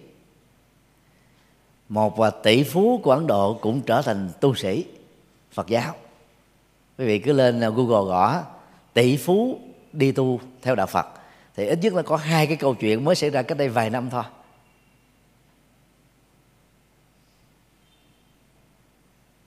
Nhất là tỷ phú ấn độ. Ông đã à, tuổi già rồi. Ông tiếc là nếu mà không đi tu kiếp này đó thì kiếp sau là muộn lắm. Cho nên ông bỏ hết sự nghiệp để trở thành một nhà tâm linh. Mặc dù rất hiếm nhưng ít ra nó cũng trở thành là bài học để chúng ta suy gẫm đã là tỷ phú thì không có ông nào ngu hết á. Phải giỏi cực kỳ, thông minh cực kỳ, nhạy bén cực kỳ. Người ta lại chọn lựa giữa cái cái bỏ cái sự nghiệp đời để mà chọn cái sự nghiệp đạo, thì dĩ nhiên cái sự lựa chọn đó phải là rất thông minh. Đừng đừng nghĩ là ông Donald Trump là ông ngu không ông đó có thể bốc đồng. Ông là tỷ phú thì phải biết ông là thông minh chứ tạo dựng sự nghiệp bằng hai bàn tay trắng. Một người hoàn toàn không có kinh nghiệm chính trị mà đánh bại được đối thủ chính trị nặng ký nhất ở trong đảng của mình và đánh bại đối thủ chính trị của đảng phái đối lập, nguyên là bộ trưởng bộ ngoại giao Harry Clinton. Và cũng đã đã từng là đệ nhất phu nhân. Đâu phải là chuyện chuyện đơn giản đâu, phải cực kỳ thông minh và tương tự những ông tỷ phú mà bỏ sự nghiệp đi đi làm tu sĩ Phật giáo đó, là có một sự lựa chọn mà chúng ta nên suy nghĩ. Có nhiều người chỉ tiếc cái cái cái đồng lương 10 triệu một tháng, có nhiều người có 5 triệu 6 triệu vẫn tiếc, bởi vì họ là trụ cột kinh tế gia đình, cái khó nằm chỗ đó. À, cha mẹ cho ăn học để kỳ vọng rằng đó à, nuôi ờ, gọi là nuôi con để dưỡng lão ha? Để nuôi con đại lão. Tức là để cho con mình đó là báo hiếu khi mình ở tuổi xế chiều. Bây giờ mình không làm được công việc đó thì lòng cảm thấy rai rứt. À, cha mẹ lâm vào cái hoàn cảnh khó khăn nhất là vùng quê không có cơ hội để phát triển. À, những ờ, việc mà làm vĩ đại đó đòi hỏi chúng ta phải hy sinh. Và là lúc đó nó cũng phải là chúng ta mạnh dạng là là là tổn thất một cái gì đó để có cái giá trị lớn hơn đó không phải là điều uổng ích. Cho nên nói một là tóm lại và một lần nữa đó thì thầy vẫn khích lệ những doanh nghiệp giới tri thức trẻ những nhà chính trị lỗi lạc à, và giác ngộ được chân lý Phật á, khi đi tu rồi cái cái hiệu quả à, tâm lý lây lan từ họ đó đối với cộng đồng là rất lớn. Và khi đi tu rồi đó, quý vị sẽ thấy là với vai trò là một nhà tâm linh, quý vị sẽ nói hiệu quả hơn rất nhiều lần khi mình còn là một doanh nghiệp hay là một nhà chính trị. Đức Phật đã quyết định không làm vua. Nếu ông làm vua thì ông cải cách xã hội nhiều nhất là ở nước Sakya nhỏ bé thôi. Đó là xóa đi chủ nghĩa giai cấp, tạo ra cái công bằng xã hội và bình đẳng giới, hết và chưa chắc gì 15 vị vua còn lại của liên bang cộng hòa ấn độ lúc bây giờ để yên cho vua tất Lạc đa đâu, nếu ngài làm vua. Cho ngài đắn đo nhiều lắm và quyết định là làm làm làm tu sĩ, thoát ra khỏi cái cái mặc định à, chính trị, mặc định xã hội. Và khi làm tu sĩ rồi đến thì các vị vua sẽ lắng nghe. Còn khi mà ngài làm vua của một tiểu quốc thì vua tần la là cái nước lớn nhất của ấn độ làm sao mà nghe ngài được? Không thể nghe được. Hay là vua ba tư nặc? Đúng không một nước lớn hơn nước xá vệ lớn hơn sakya làm sao mà mà là, là, là nghe cái lời góp ý của của vua sakya được? Không thể được.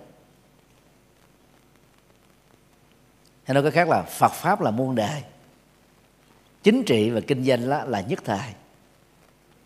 À, ngoài trừ à, mình không có lý tưởng à, trở thành người xuất gia thì quý vị có thể tiếp tục làm cư sĩ tại gia, sống hết mình, tiết kiệm thời gian hết mình cho các cái việc à, lợi ích cho đạo và cho đời. Vì làm như thế là mình hưởng chứ không ai hưởng hết trơn á. Còn ai đã có lý tưởng, nhưng mà còn do dự, chần chừ, không biết là mình có tu được hay không, đừng có nghĩ như thế. Rồi phải là trải nghiệm là tu thử à, thêm lần thứ hai, hay tu thử lần thứ ba, hoặc là tu thử áp phê hơn là ba chục ngày để quyết định. như thế là thiếu tự tin này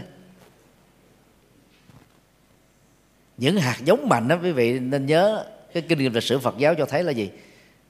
Là là khi bắt gặp được chân lý là họ đi tu liền à. tôi lúc 14 à, tuổi đi chùa ngày đầu tiên là xin đi tu à. Mà lúc đó à, trước đó là tôi là người quậy đục nước đục cái à. Quậy dữ lắm á. Mình không lý giải được như thấy là à, chú tiểu chú đó tên là trúc khải à, chú này bây giờ đã đã hoàn tục rồi. Chú này lớn hơn tôi một tuổi. Tôi thấy chú ấy là để cái chỏm tóc thấy lạ lạ mặc cái áo nhược mình màu lam mình thấy thích thích. À, là tự động là thích đi tu. Và ngày nào cũng vô vô phòng chú đó chơi. À, rồi xin à, áo tu mà chú đó rất nát bỏ đó mình mặc. Về nhà ba tôi thấy vậy là cấm luôn. À, à đúng 7 ngày sau tôi xin phép đi tu không được á, là tôi trốn nhà đi luôn.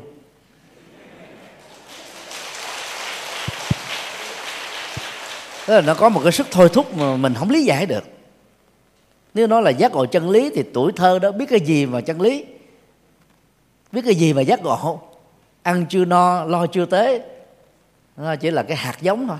Là nó bắt gặp được cái môi trường thích hợp đó thì tự động hạt giống này nó nó nó nảy mầm thôi, không cản lại được, không chặn lại được thì những người nào mà tham dự khóa tu rồi có thôi thúc như thế hay là đọc những cái sách nói về người tu chẳng hạn như sáng à, đại đức minh thành tặng quý vị đó à, hai quyển về người tu đó. Nếu quý vị đọc vô mà thấy nó có thôi thúc lớn thì biết là hạt giống của mình đó là có thể trở thành người xuất gia được. Còn đọc vô thấy ồ cứ bình thường thôi thôi không cần phải đi tu chi chứ mệt. Vì sẽ không tiến bộ nhiều. Nói cách khác là có những người đó sinh ra đời để làm thầy tu. Có những người sinh ra để làm nhà chính trị nhà kinh doanh. Nên phải xác định được cái sở trường chính của mình đó để mình chọn lựa nó không có à, lẫn lộn để không có à, quay lại từ ban đầu sau một thời gian đi tu rồi bắt đầu quay trở lại. Thì cái cái cái, cái việc mà thay ngôi đổi vị giữa tu và và không tu đó nó làm cho mình mất rất nhiều thời gian và sự nghiệp theo đó bị trở ngại.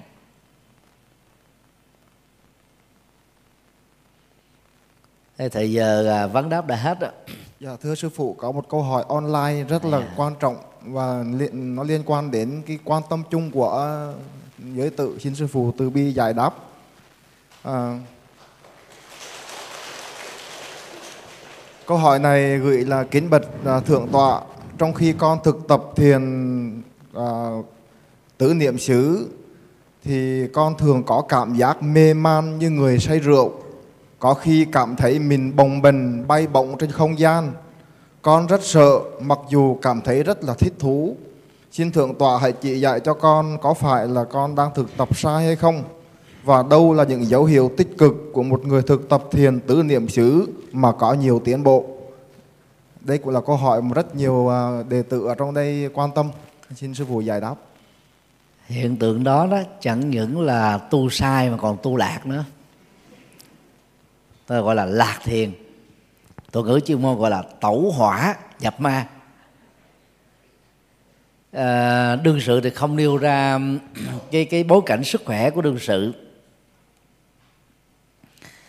Thì tôi à, đoán rằng là um, người à, rơi vào trạng thái tu sai đó đó là bị vận dụng cái à, sự quán tưởng và hình dung sai cách trọng tâm của thiền à, tứ niệm xứ đó nằm ở chỗ là giúp cho người thực tập á, làm chủ thân trên nền tảng quán thân làm chủ cảm xúc làm chủ tâm và làm chủ các ý niệm trong tâm. Người làm chủ đó thì à, rất là hân hoan nhẹ nhàng thư thái thoải mái. Và, và bản chất của sự thực tập là gì? Nhận thức rõ các cái diễn tiến xảy ra liên hệ đến bốn phương diện nêu trên chứ không phải là mơ mơ màng màng bay bổng uh, trên trời lưng lửng uh, trong cái thế giới tiên bồng lạc cảnh cái đó là bị hoang tưởng. Hay là cái rối loạn tưởng hoặc là vọng tưởng hay còn gọi theo bác giáo là điên đảo mộng tưởng. Và cần phải chấm dứt và vượt qua. Trong phần uh, à, quán ờ, hơi thở đó. Thì Đức Phật có dạy rất rõ tức là mình là làm chủ được hơi thở ra vào dài và ngắn. Qua những cái hỗ trợ điếm như là à, vào á là phình phình ra là xẹp xẹp. Để mình cảm nhận được cái cái sự vận chuyển của hơi thở và chỉ để ý đến hơi thở ra vào thôi. Thì lúc đó quý vị sẽ không nhớ đến những việc khác bao gồm việc quá khứ việc tương lai việc hiện tại thì lúc đó tâm quý vị được buông thư, tức là thư lắng nhẹ nhàng. Mọi căng thẳng được kết thúc. Cho nên nó không thể là có cảm giác bay bổng, theo cái kiểu mà mơ mơ màng màng được. Nó nó hiện rõ ra cho mình thấy. Và cũng trong phương pháp quán thân đó thì đức phật còn dạy, khi hít một hơi thật dài, hoặc thở ra một hơi thật dài tương tự, quý vị liên tưởng, tôi được an tịnh toàn thân. Trước đó thì đức phật dạy là tôi được cái là quan hỷ thì cái cảm giác quan hệ quý vị phải nhận thức rõ. An tịnh đó, nó vừa bình an vừa thanh tịnh sâu lắng chứ không có bay bổng nghiêng chỗ này nghiêng chỗ nọ giống như con chuồn chuồn bay hay là chiếc máy bay bay. Cái đó là nó nghiêng ngã nghiêng ngã tức là nó không đúng. Và những người như vậy đó lập tức hãy dừng việc thực tập thiền. Nếu ở nhà có sẵn đèn tiêu ngoại quý vị rọi vào à, sau cổ khoảng 15 phút thì tự động nó giúp cho quý vị à, ổn định lại hệ thống thần kinh. Hoặc nếu không có đèn thì quý vị dùng lòng bàn tay đang xen thành 10 ngón đưa vào sau óc, xoa thật là mạnh tạo ra cái cái nhiệt lượng do sự ma sát. Thì lúc đó, đó nó sẽ làm cho quý vị là máu được lưu thông lên não và những cái à, điên đảo mộng tưởng đó sẽ được đó là kết thúc sau đó quý vị nên tập à, đi thôi. Gọi là buông cái cái việc thực tập thiền đó, làm các công việc tay chân khác. Tạm quên nó đi. Vì nó đang rối loạn bởi vì quay trở lại liền là rối loạn nó sẽ gia tăng.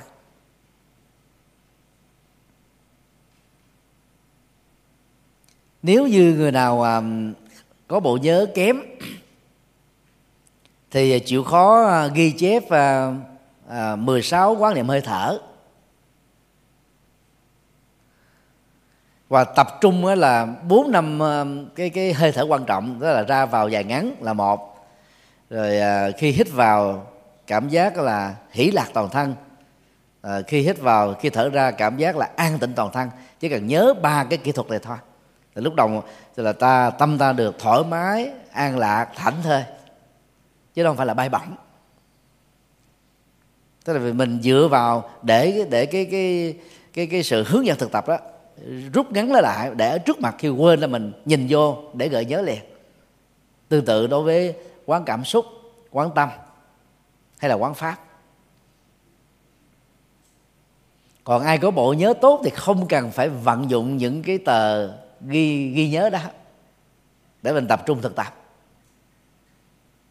Trong mọi tình huống thực tập dù là theo pháp môn nào nếu có những dấu hiệu nêu trên đó, thì được gọi là rối loạn là vọng tưởng là mộng tưởng là điên đảo là hư tưởng là quan tưởng. Phải dừng đừng tiếp tục. Vì tiếp tục có thể dẫn đến nhiều hậu quả xấu. Vì có một số người tẩu qua nhập ma trở thành là mát. Mà lẽ ra đó là tu à, tu tu đúng theo à, tứ niệm xứ thì hiếm khi nào có trường hợp đó. 99% là đạt được an lạc hạnh phúc giá trị sức khỏe thoải mái tinh thần lạc quan yêu đề năng động sáng kiến sáng tạo. Chỉ có có lẽ là lúc mà tu là tu không đúng cách. Mặc dù nhân là nhân danh là mình tu tứ niệm xứ nhưng mà thực tập là không đúng theo. Thì nó mới dẫn đến cái hậu quả đó. Còn tu theo đúng tứ niệm xứ thì không thể nào nó rơi vào tình trạng đó được. Cho nên nếu mà à, theo cái hướng dẫn vừa đề nghị đó là mỗi lần à, thực tập trở lại vẫn còn à, cái cái à, mộng tưởng đó thì à, đương sự quan hệ hãy liên lạc trực tiếp với tôi. Và tôi sẽ hướng dẫn chi tiết hơn. Nếu ở Sài Gòn đó thì chịu khó đến chùa giác ngộ. Còn nếu ở xa đó có thể liên lạc qua điện thoại để cho nhanh. Chứ đừng có hỏi qua email. Hỏi qua email trả lời biết chừng nào cho xong. À, chắc là chúng ta kết thúc ha.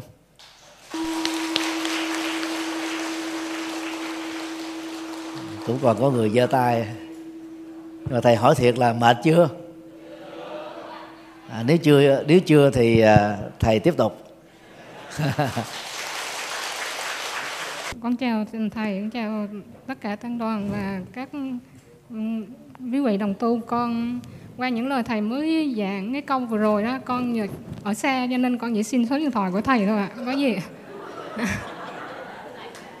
dạ nói lại đi thầy nghe con, chưa rõ. vì con ở xa cho khi sau khi con về con lỡ thực tập sai con xin số điện thoại của thầy thôi ạ. À.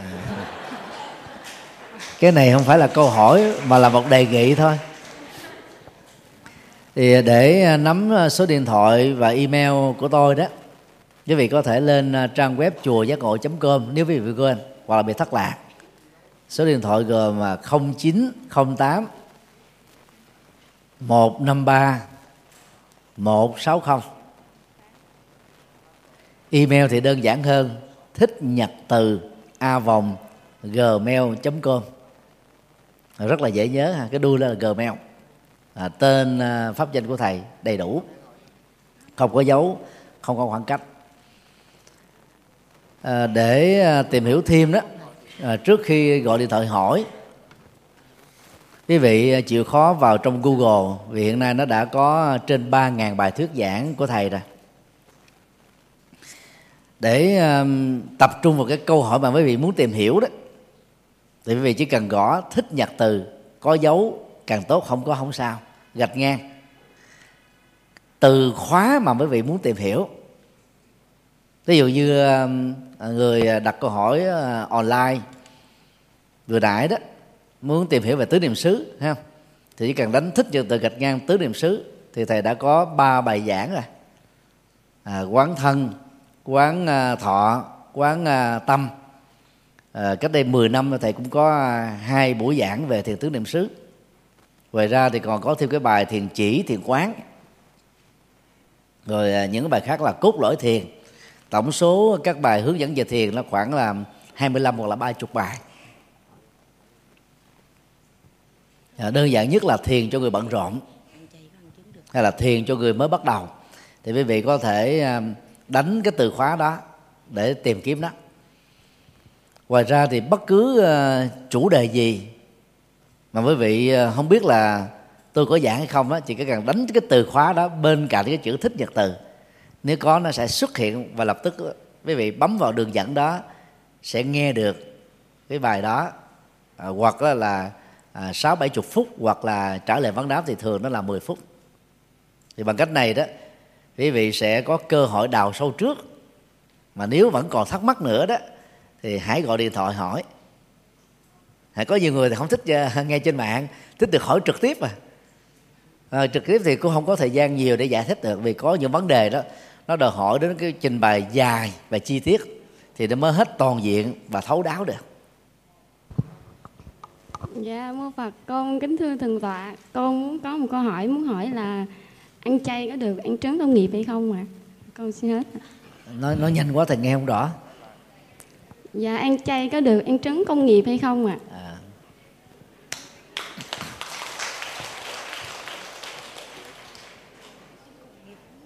ăn chay có hai uh, trường phái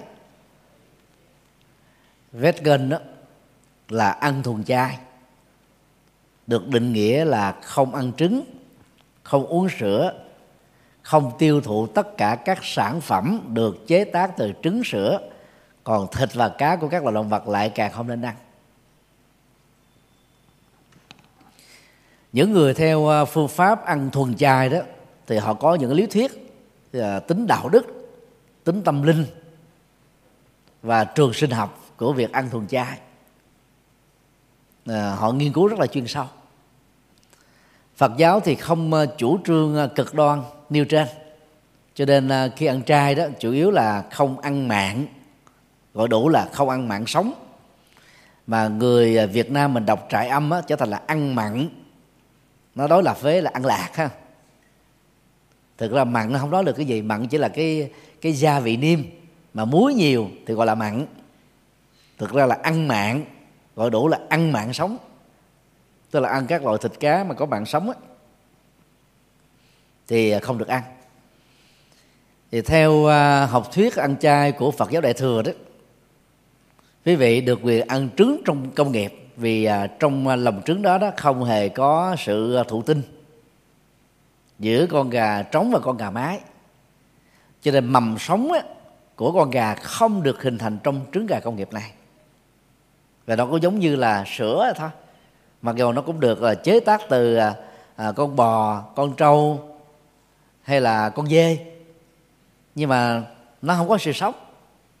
Cho nên là chúng ta có thể sử dụng được với lòng biết ơn để mình có sức khỏe làm những việc hữu dụng cho đời. Luôn tiện thì tôi cũng nói thêm đó là các tổ sư Trung Quốc từ lúc tác phẩm à, giới luật Bồ Tát xuất gia ra đời đó thì đã có những quy định là yêu cầu các tu sĩ không ăn hành hẹ tỏi nén hương cừ gọi chung là ngũ vị tăng. Để tránh cái tình trạng thắc mắc thì các tổ ngày xưa đó chỉ lý giải rất đơn giản thôi. Ăn những thứ này miệng chúng ta bị hôi vì rõ ràng đó là là là ăn thứ này là, là cái miệng mình hôi lắm. Cho nên là các vị thiện thần không dám đi theo phù hộ mình mất cơ hội được bảo vệ. Tức là lý giải theo kiểu thần thánh để làm cho ta ăn chay mà không phải ăn những thứ đó. Chứ thực ra đó là nó là ngũ vị tăng nó là thực phẩm chay chứ không phải là thực phẩm mặn. Và đức phật là cho phép ăn bình thường tôi có 3 năm ờ, làm ờ, chăm cứu. Khi còn là chú tiểu tại chùa giác ngộ này tức là từ năm ờ, 84 đến năm 86 thì tôi bị bắt buộc học về lý thuyết âm dương rồi dược chất trong các loại thảo mộc. Thì lúc đó tôi phát hiện ra đó à, sở dĩ mà các tổ Trung Quốc á, à, cấm ăn như thứ này đó thì nói nôm na đó chúng là thực đơn của thần tình dục. Phân tích sâu hơn chút xíu đó, thì à, khi ăn các loại thịt cá và ngũ vị tăng cũng như là trứng gà đó, thì trong cơ thể của con người nó sẽ được à, chế tác ra một cái loại hóc môn mà y học ngày nay nó định nghĩa là testosterone, tức là hóc môn tính dục.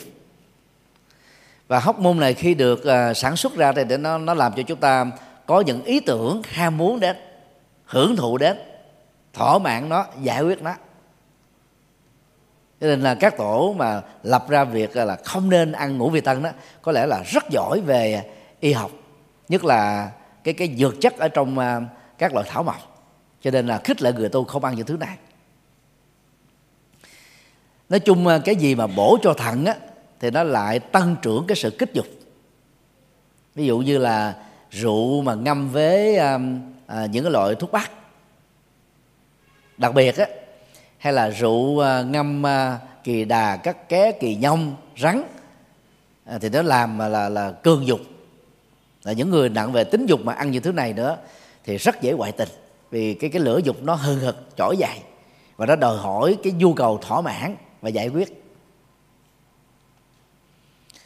Tuy nhiên à, nếu mà mình hiểu về cái năng lượng calori mà mỗi ngày cơ thể cần đến cho vấn đề duy trì sức khỏe ổn định đó, thì chúng ta có thể ăn trứng. Thì thỉnh thoảng ví dụ như à, một tuần hai tuần lễ ăn một quả trứng gà thì nó tăng cường thêm chất sắt. Nó làm cho xương á, không bị loãng xương không bị thối quá xương về sau này. Để nó đảm bảo được sức khỏe lâu dài. À, những cái à, ngày mà tổ chức à, đại giới đàn đó mà tôi có cơ hội làm mà thư ký của chấm thi đó thì tôi thấy rất rõ là các sư cô ít nhất là 10 người bị xỉu do vì cái lượng chất sắt trong cơ thể thấp quá, là ăn nó không đủ dưỡng chất. Mà đang khi trong thức phẩm gia là có đầy đủ hết. Nhưng một phần thì do à, phật tử ít cúng các chùa ni, một phần khác là ăn khổ hạnh riết quen rồi, cho nên nó không đặt tiêu chuẩn. Thì hành hệ tối nấy hương cừ đó, nếu vì ăn vừa phải thì nó tăng cái hệ thống miễn nhiễm à, giúp cho cơ thể chống được những cái loại bệnh là cảm cúm nhức đầu sổ mũi. À, và và nó có thể à, hỗ trợ cho quý vị à, bớt đi cái chứng bệnh như là mỡ trong máu mỡ trong gan nhất là ăn tỏi ăn củ tỏi củ tỏi đen hay là củ tỏi già à, càng càng tốt. Rồi ăn vừa phải ta. Cái gì ăn dư là nó dẫn đến là tác dụng phụ và nó tạo ra nhiều cái cái rối loạn trên thế giới này à, để à, ngăn chặn cái tình trạng ấu dâm đó, thì một vài nước đã áp dụng à, phương pháp và thiến hóa học. Quý vị có nghe cái khái niệm đó chưa? Có nghe được không? Thiến hóa học đó là một phương pháp mà những người bị chứng minh là có tội ấu dâm đó, sẽ bị bắt buộc bởi luật định ở nước đó, nạp vào trong cơ thể một loại hóa chất mà nó làm vô hiệu hóa cái phản ứng testosterone để không tạo ra cái cái phản ứng tính dục. Và người đó trở thành như cái người là hoàn toàn không giới tính nữa. À, có không thích đó là nhu cầu tình dục với người nam không thích nhu cầu tình dục với người nữ không thích nhu cầu tình dục với giới tính thứ ba. Để tạo cái môi trường sống an toàn cho các trẻ em ở nơi mà người này có mặt. Ở một số nước phương tây điển hình như là hoa kỳ đó ai đã một lần phạm tội ấu dâm, thì à, họ đi sống ở chỗ nào? Chính quyền địa phương phải có trách nhiệm thông báo cho các gia đình có con em biết rằng đó là kẻ ấu dâm. Vì ta nghiên cứu rất rõ, kẻ ấu dâm rất khó gọi là vượt qua cái nghiệp của mình. Họ sẽ tái phạm và cái khả năng tái tội phạm là rất cao. Cho nên người ta chấp nhận là cảnh báo để mà tránh cái rủi ro cao nhất vì cái cái cái năng lượng tính dục ở người đó là rất cao. Và cái lệch lạc về hưởng thụ tính dục phi pháp đối với trẻ thơ đó cũng là rất lớn.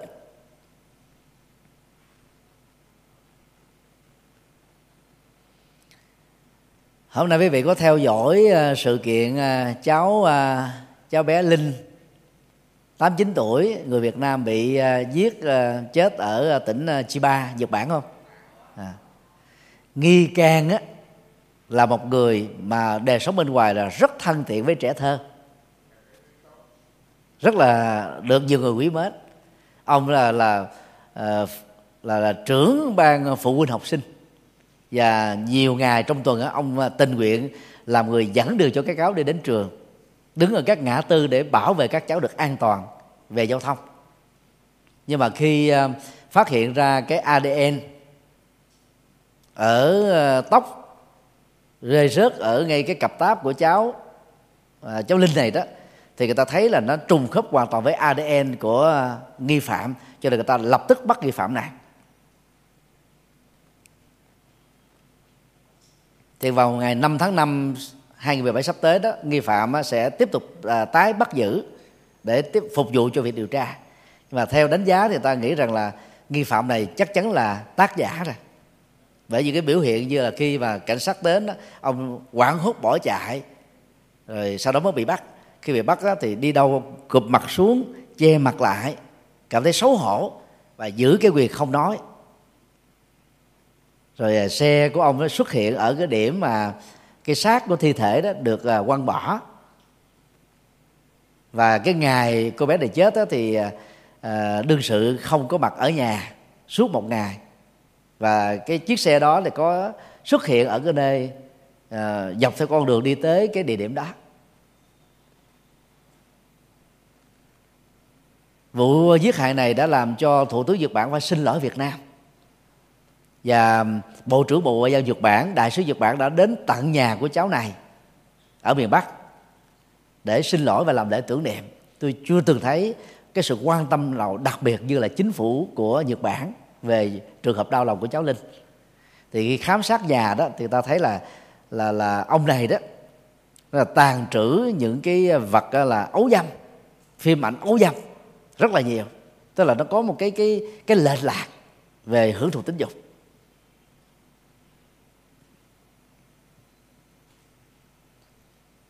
Thì nói rộng như thế để chúng ta thấy là việc ăn uống ấy, nó cũng góp phần tạo ra cái việc là chúng ta tu tốt với tư cách là người tu hay không? Nên ăn vừa phải thôi. Cái lượng calorie cần thiết là đủ sức duy trì sức khỏe. Chứ không phải là ăn nhiều là tốt đâu. Khi à, lần đầu tiên à, đi thuyết pháp tại nhật bản, tôi được à, các hòa thượng nhật bản đãi cho ăn á.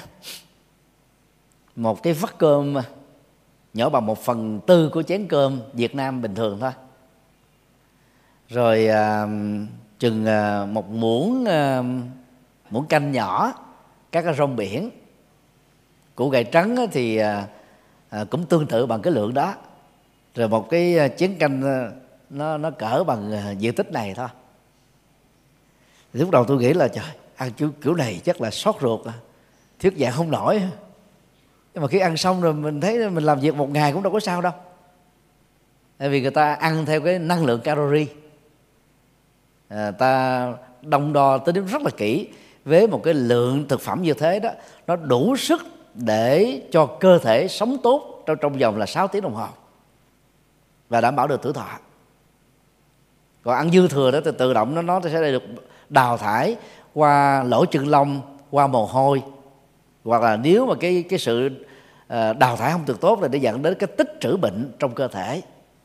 Bệnh thận, bao tử, gan, vân vân thì nói rộng để chúng ta thấy à, à, chế độ ăn uống nó cũng góp phần à, à, hỗ trợ sức khỏe và hỗ trợ cho việc tu. Các chùa à, theo Phật giáo Đại thừa đó về nguyên tắc là được quyền ăn trứng công nghiệp nhưng mà không có chùa nào nấu trứng công nghiệp. Mỗi khi à, đi làm đạo ở phương xa đặc biệt là ở nước ngoài đó thì có nhiều nơi người ta không có làm thực phẩm chay thì à, khách sạn nào nó cũng có trứng gà luộc.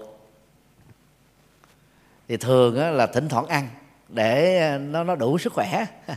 Còn bình thường ở chùa là không ăn. Vì ăn nhiều nó nó không tốt. Vì trứng gà nó có một cái à, năng lượng khá nhiều và nó cũng chế tác ra cái cái hóc môn testosterone. Đòi hỏi về về về tính dục. Cho nên ăn vừa phải thì ok còn ăn quá nhiều đó đều có thể dẫn đến những cái phản ứng phụ mà vốn nó không tốt cho sức khỏe của chúng ta.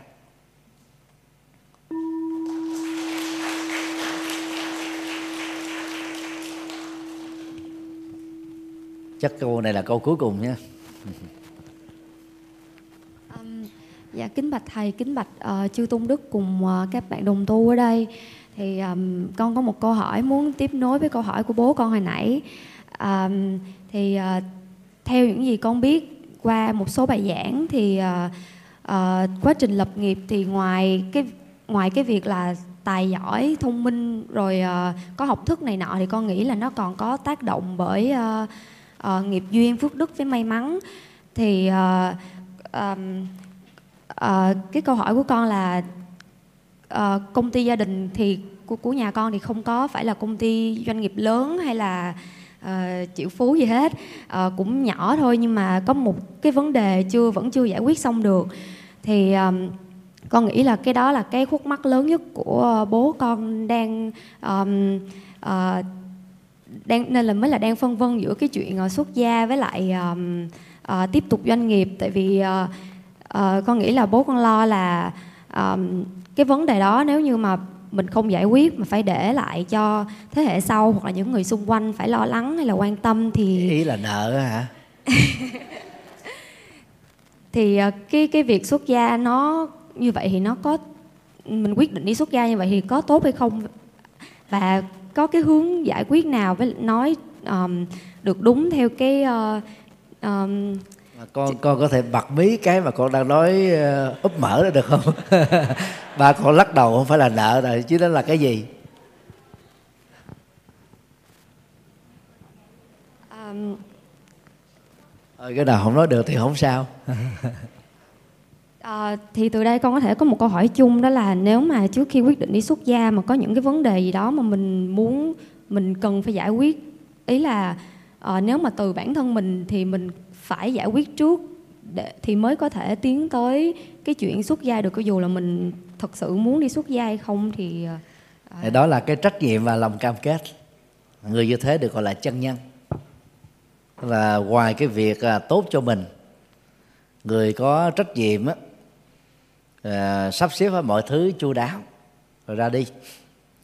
À, tôi xin à, dẫn chứng à, trường hợp rất là là ngoại lệ của lục tổ huệ năng một vị à, thiền sư được Trung Quốc à, xem là Phật sống của Trung Quốc. Cũng giống như à, Việt Nam mình là hãnh diện có Đức vua Trần Nhân Tông như là Phật sống của Việt Nam. Gia đình của tổ Huệ Năng là nghèo khó. Mẹ tuổi già mất sức lao động ngài Huệ Năng sống bằng nghề tiều phu, tức là đóng, là là đốn của rừng. Lây lắc qua ngày để sống thôi kể từ uh, đi thăm viếng chùa Hoàng Mai với sự hướng đạo tâm linh uh, của uh, thiền sư uh, Hoàng Nhẫn ngài Huệ Năng đã quyết định con đường đi tu. Mặc dù lúc đó ông cũng đã 40 tuổi hoài rồi sống độc thân. Thì làm thế nào để giải quyết vấn vấn nạn gia đình? Thì rất may đó tổ huệ năng có một người bạn chí thân.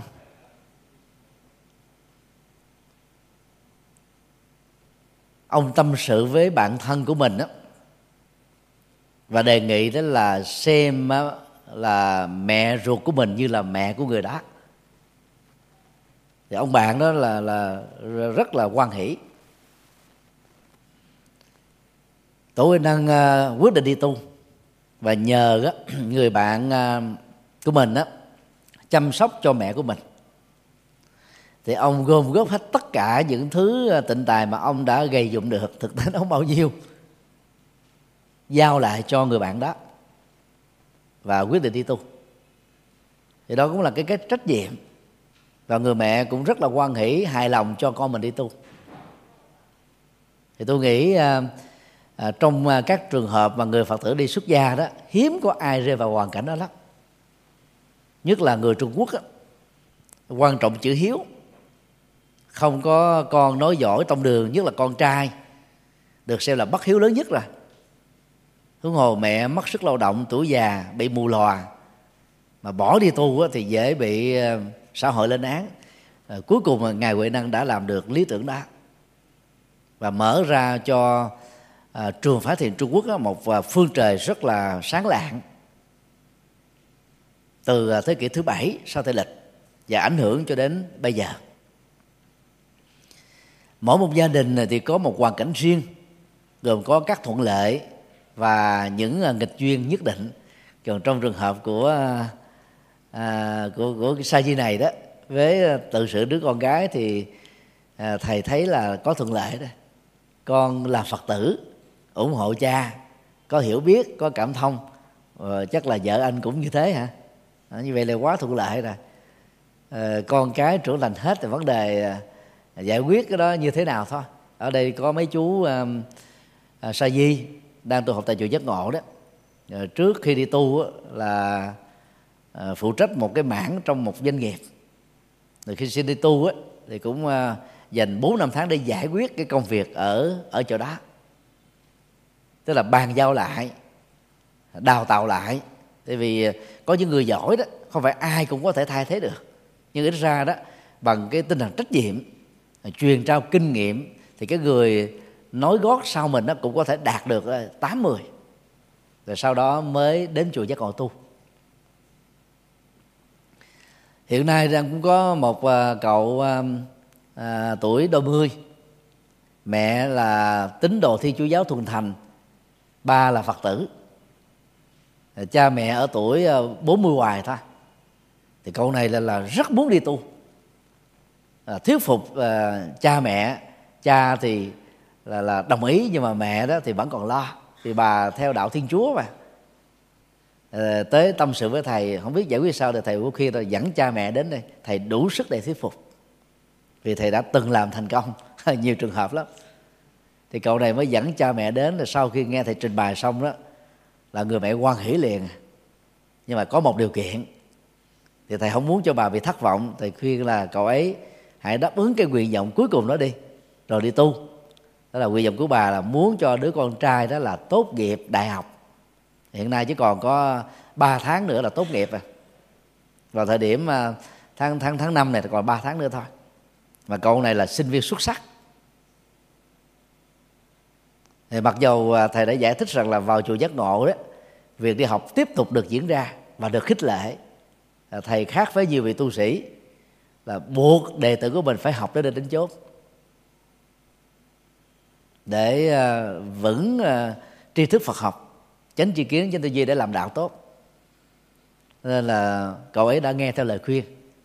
Và thầy cũng khuyên là bớt uh, đến chùa trong giai đoạn này để cho bà mẹ an tâm tập trung rất là cao độ để mà đậu được uh, điểm cao nhất trong uh, cái tốt nghiệp sắp tới thì sau 3 tháng thì đi xuất gia cũng đâu có muộn đâu vì cạo đầu chỉ có 3 phút thôi.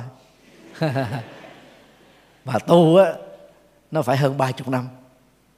Có người phải tu đến sáu chục năm à, nếu sống thọ. À, khi giác ngộ từ tuổi thanh xuân. Và và cái việc thuyết phục đó được xem là thành công. Cho nên à, những vấn đề nào nó thuộc về tế nhị không thể nói ở công chúng được á thì gặp riêng thầy. À, không phải ai thầy cũng khích lại đi tu đâu. Có nhiều người tới năn nỉ thì đi tu, từ khuya thôi, ở nhà làm tại gia đi, đừng đi tu. Bởi vì ở vai trò tại gia họ sẽ làm được nhiều việc hơn. Có nhiều người đó, khi ờ, xuất gia đó thì họ sẽ làm phật sự vĩ đại hơn, là tùy tình huống, mình khích lệ. Và có nhiều người mặc dầu à, biết rằng là khi đi tu họ cũng không có đóng góp gì lớn, nhưng mà cái lý tưởng đó nó mạnh quá, có không thể nào trì hoãn được thì cũng phải cho phép nó là nhân duyên mà. À, và và cái à, sự phát nguyện.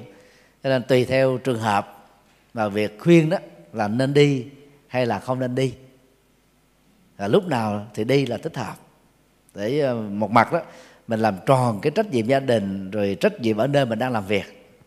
À, tất cả mọi thứ nó chu đáo rồi đó thì cái người có trách nhiệm đó khi đi nó không có ra sức nữa. Không cảm thấy là mình bị dướng mặt gì nữa thì đó là cái cách giải quyết là, là vuông tròn rất là tốt đẹp Nam mô Bổn sư Thích Ca Mâu Ni Phật. Kính bạch thầy, kính à, thưa các quý thầy cùng à, đại chúng.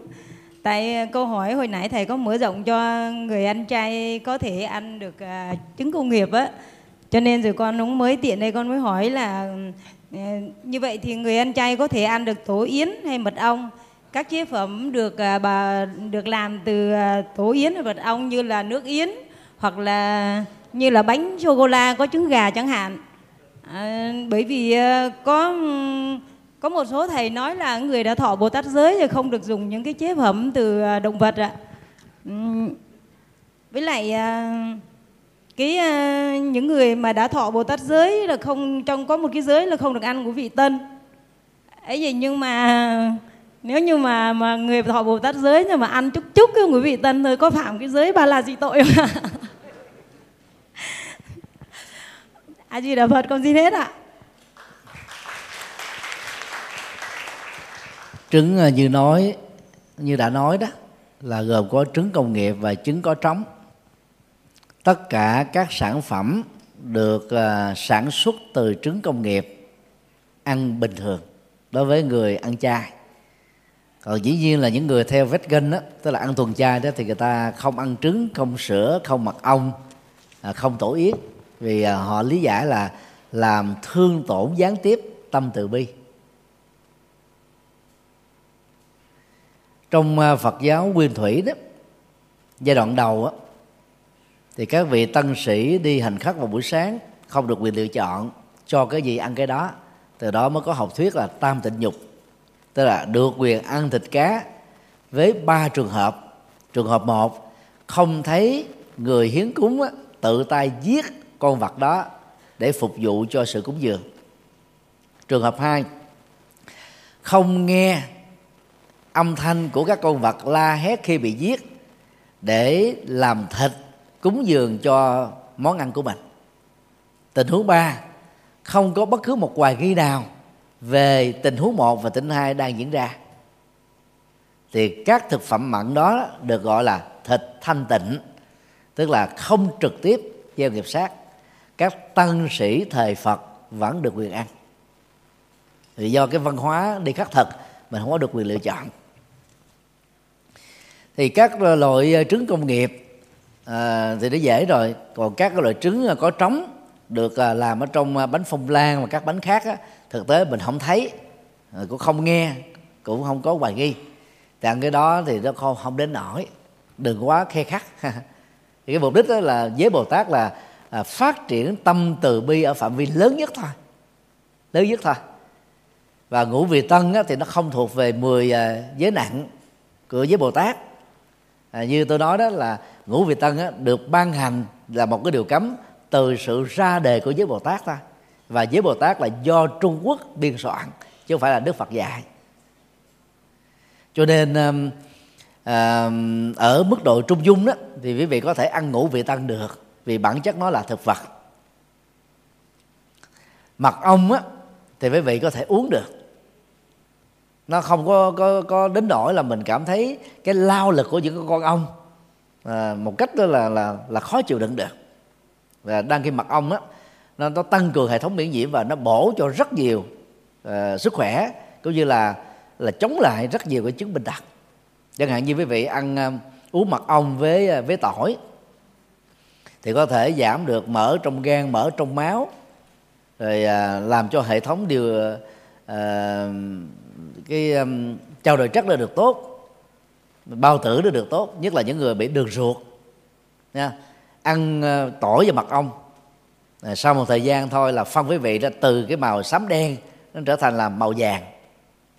Thì mình à, có thể sử dụng cho mục đích điều trị bệnh vẫn bình thường thôi không sao còn đối với tổ yến á, thì cái cách mà người ta sản xuất á, nếu mà mình là thấy cả một cái quy trình đó thì việc mà các con yến nó ốc ra nó hóc ra ờ, sau một cái đường bay dài à, từ cái để mà chiếc bót lại làm yến á, thì chúng ta thấy nó nó nó hơi cái vẻ hơi hơi hơi, hơi khó chịu. Cho nên một số người á thì vẫn ăn bình thường nếu không thấy cái quy trình là chế đắc đó. Còn tôi đó thì tôi ăn tôi hơi ấn ấn à, lúc đầu à, thì, thì mình chưa xem cái quy trình đó đó. Khi mình xem qua rồi thì thì mình thấy mình nhát mà mình dám ăn nữa. Thấy nó tội tội hay ớn ớn vậy đó. À, mình cố gắng mình tìm những cái chất bổ tương đương mà nó không là trải qua cái quy trình tương tự này để mình không có cảm giác là thấy khó chịu trong tâm. Còn về bản chất ăn chay thì vẫn ăn được. Còn những người ăn vegan đó thì người ta à, từ chối nó vì ta nghĩ là thương tổn tâm từ bi dầu ở một phương diện gián tiếp thôi đạo phật chủ trương trung đạo thì không có cực đoan đến thế. Cho nên quý vị có thể à, à, linh động. À, mục đích là tâm từ bi và đối tượng quan trọng nhất của tâm từ bi đó là con người. Ứng dụng nó là bảo vệ hòa bình chăm sóc và người già trẻ mồ côi người bệnh tật người mù lòa người bất hạnh người chết đói người chết khác rồi sau đó mới đến tâm từ bi đối với các loài động vật, môi trường sinh thái. Thì nó có nhiều hình thức để mình tăng trưởng tâm từ bi, chứ cũng đừng quá khắc khe về cái cái việc ăn. Việc ăn nó chỉ là việc phụ thôi, chứ không phải là cái chuyện quan trọng nhất ở trong đề tu, dù là tu theo đạo bồ tát. Thì xin à, kết thúc tại đây.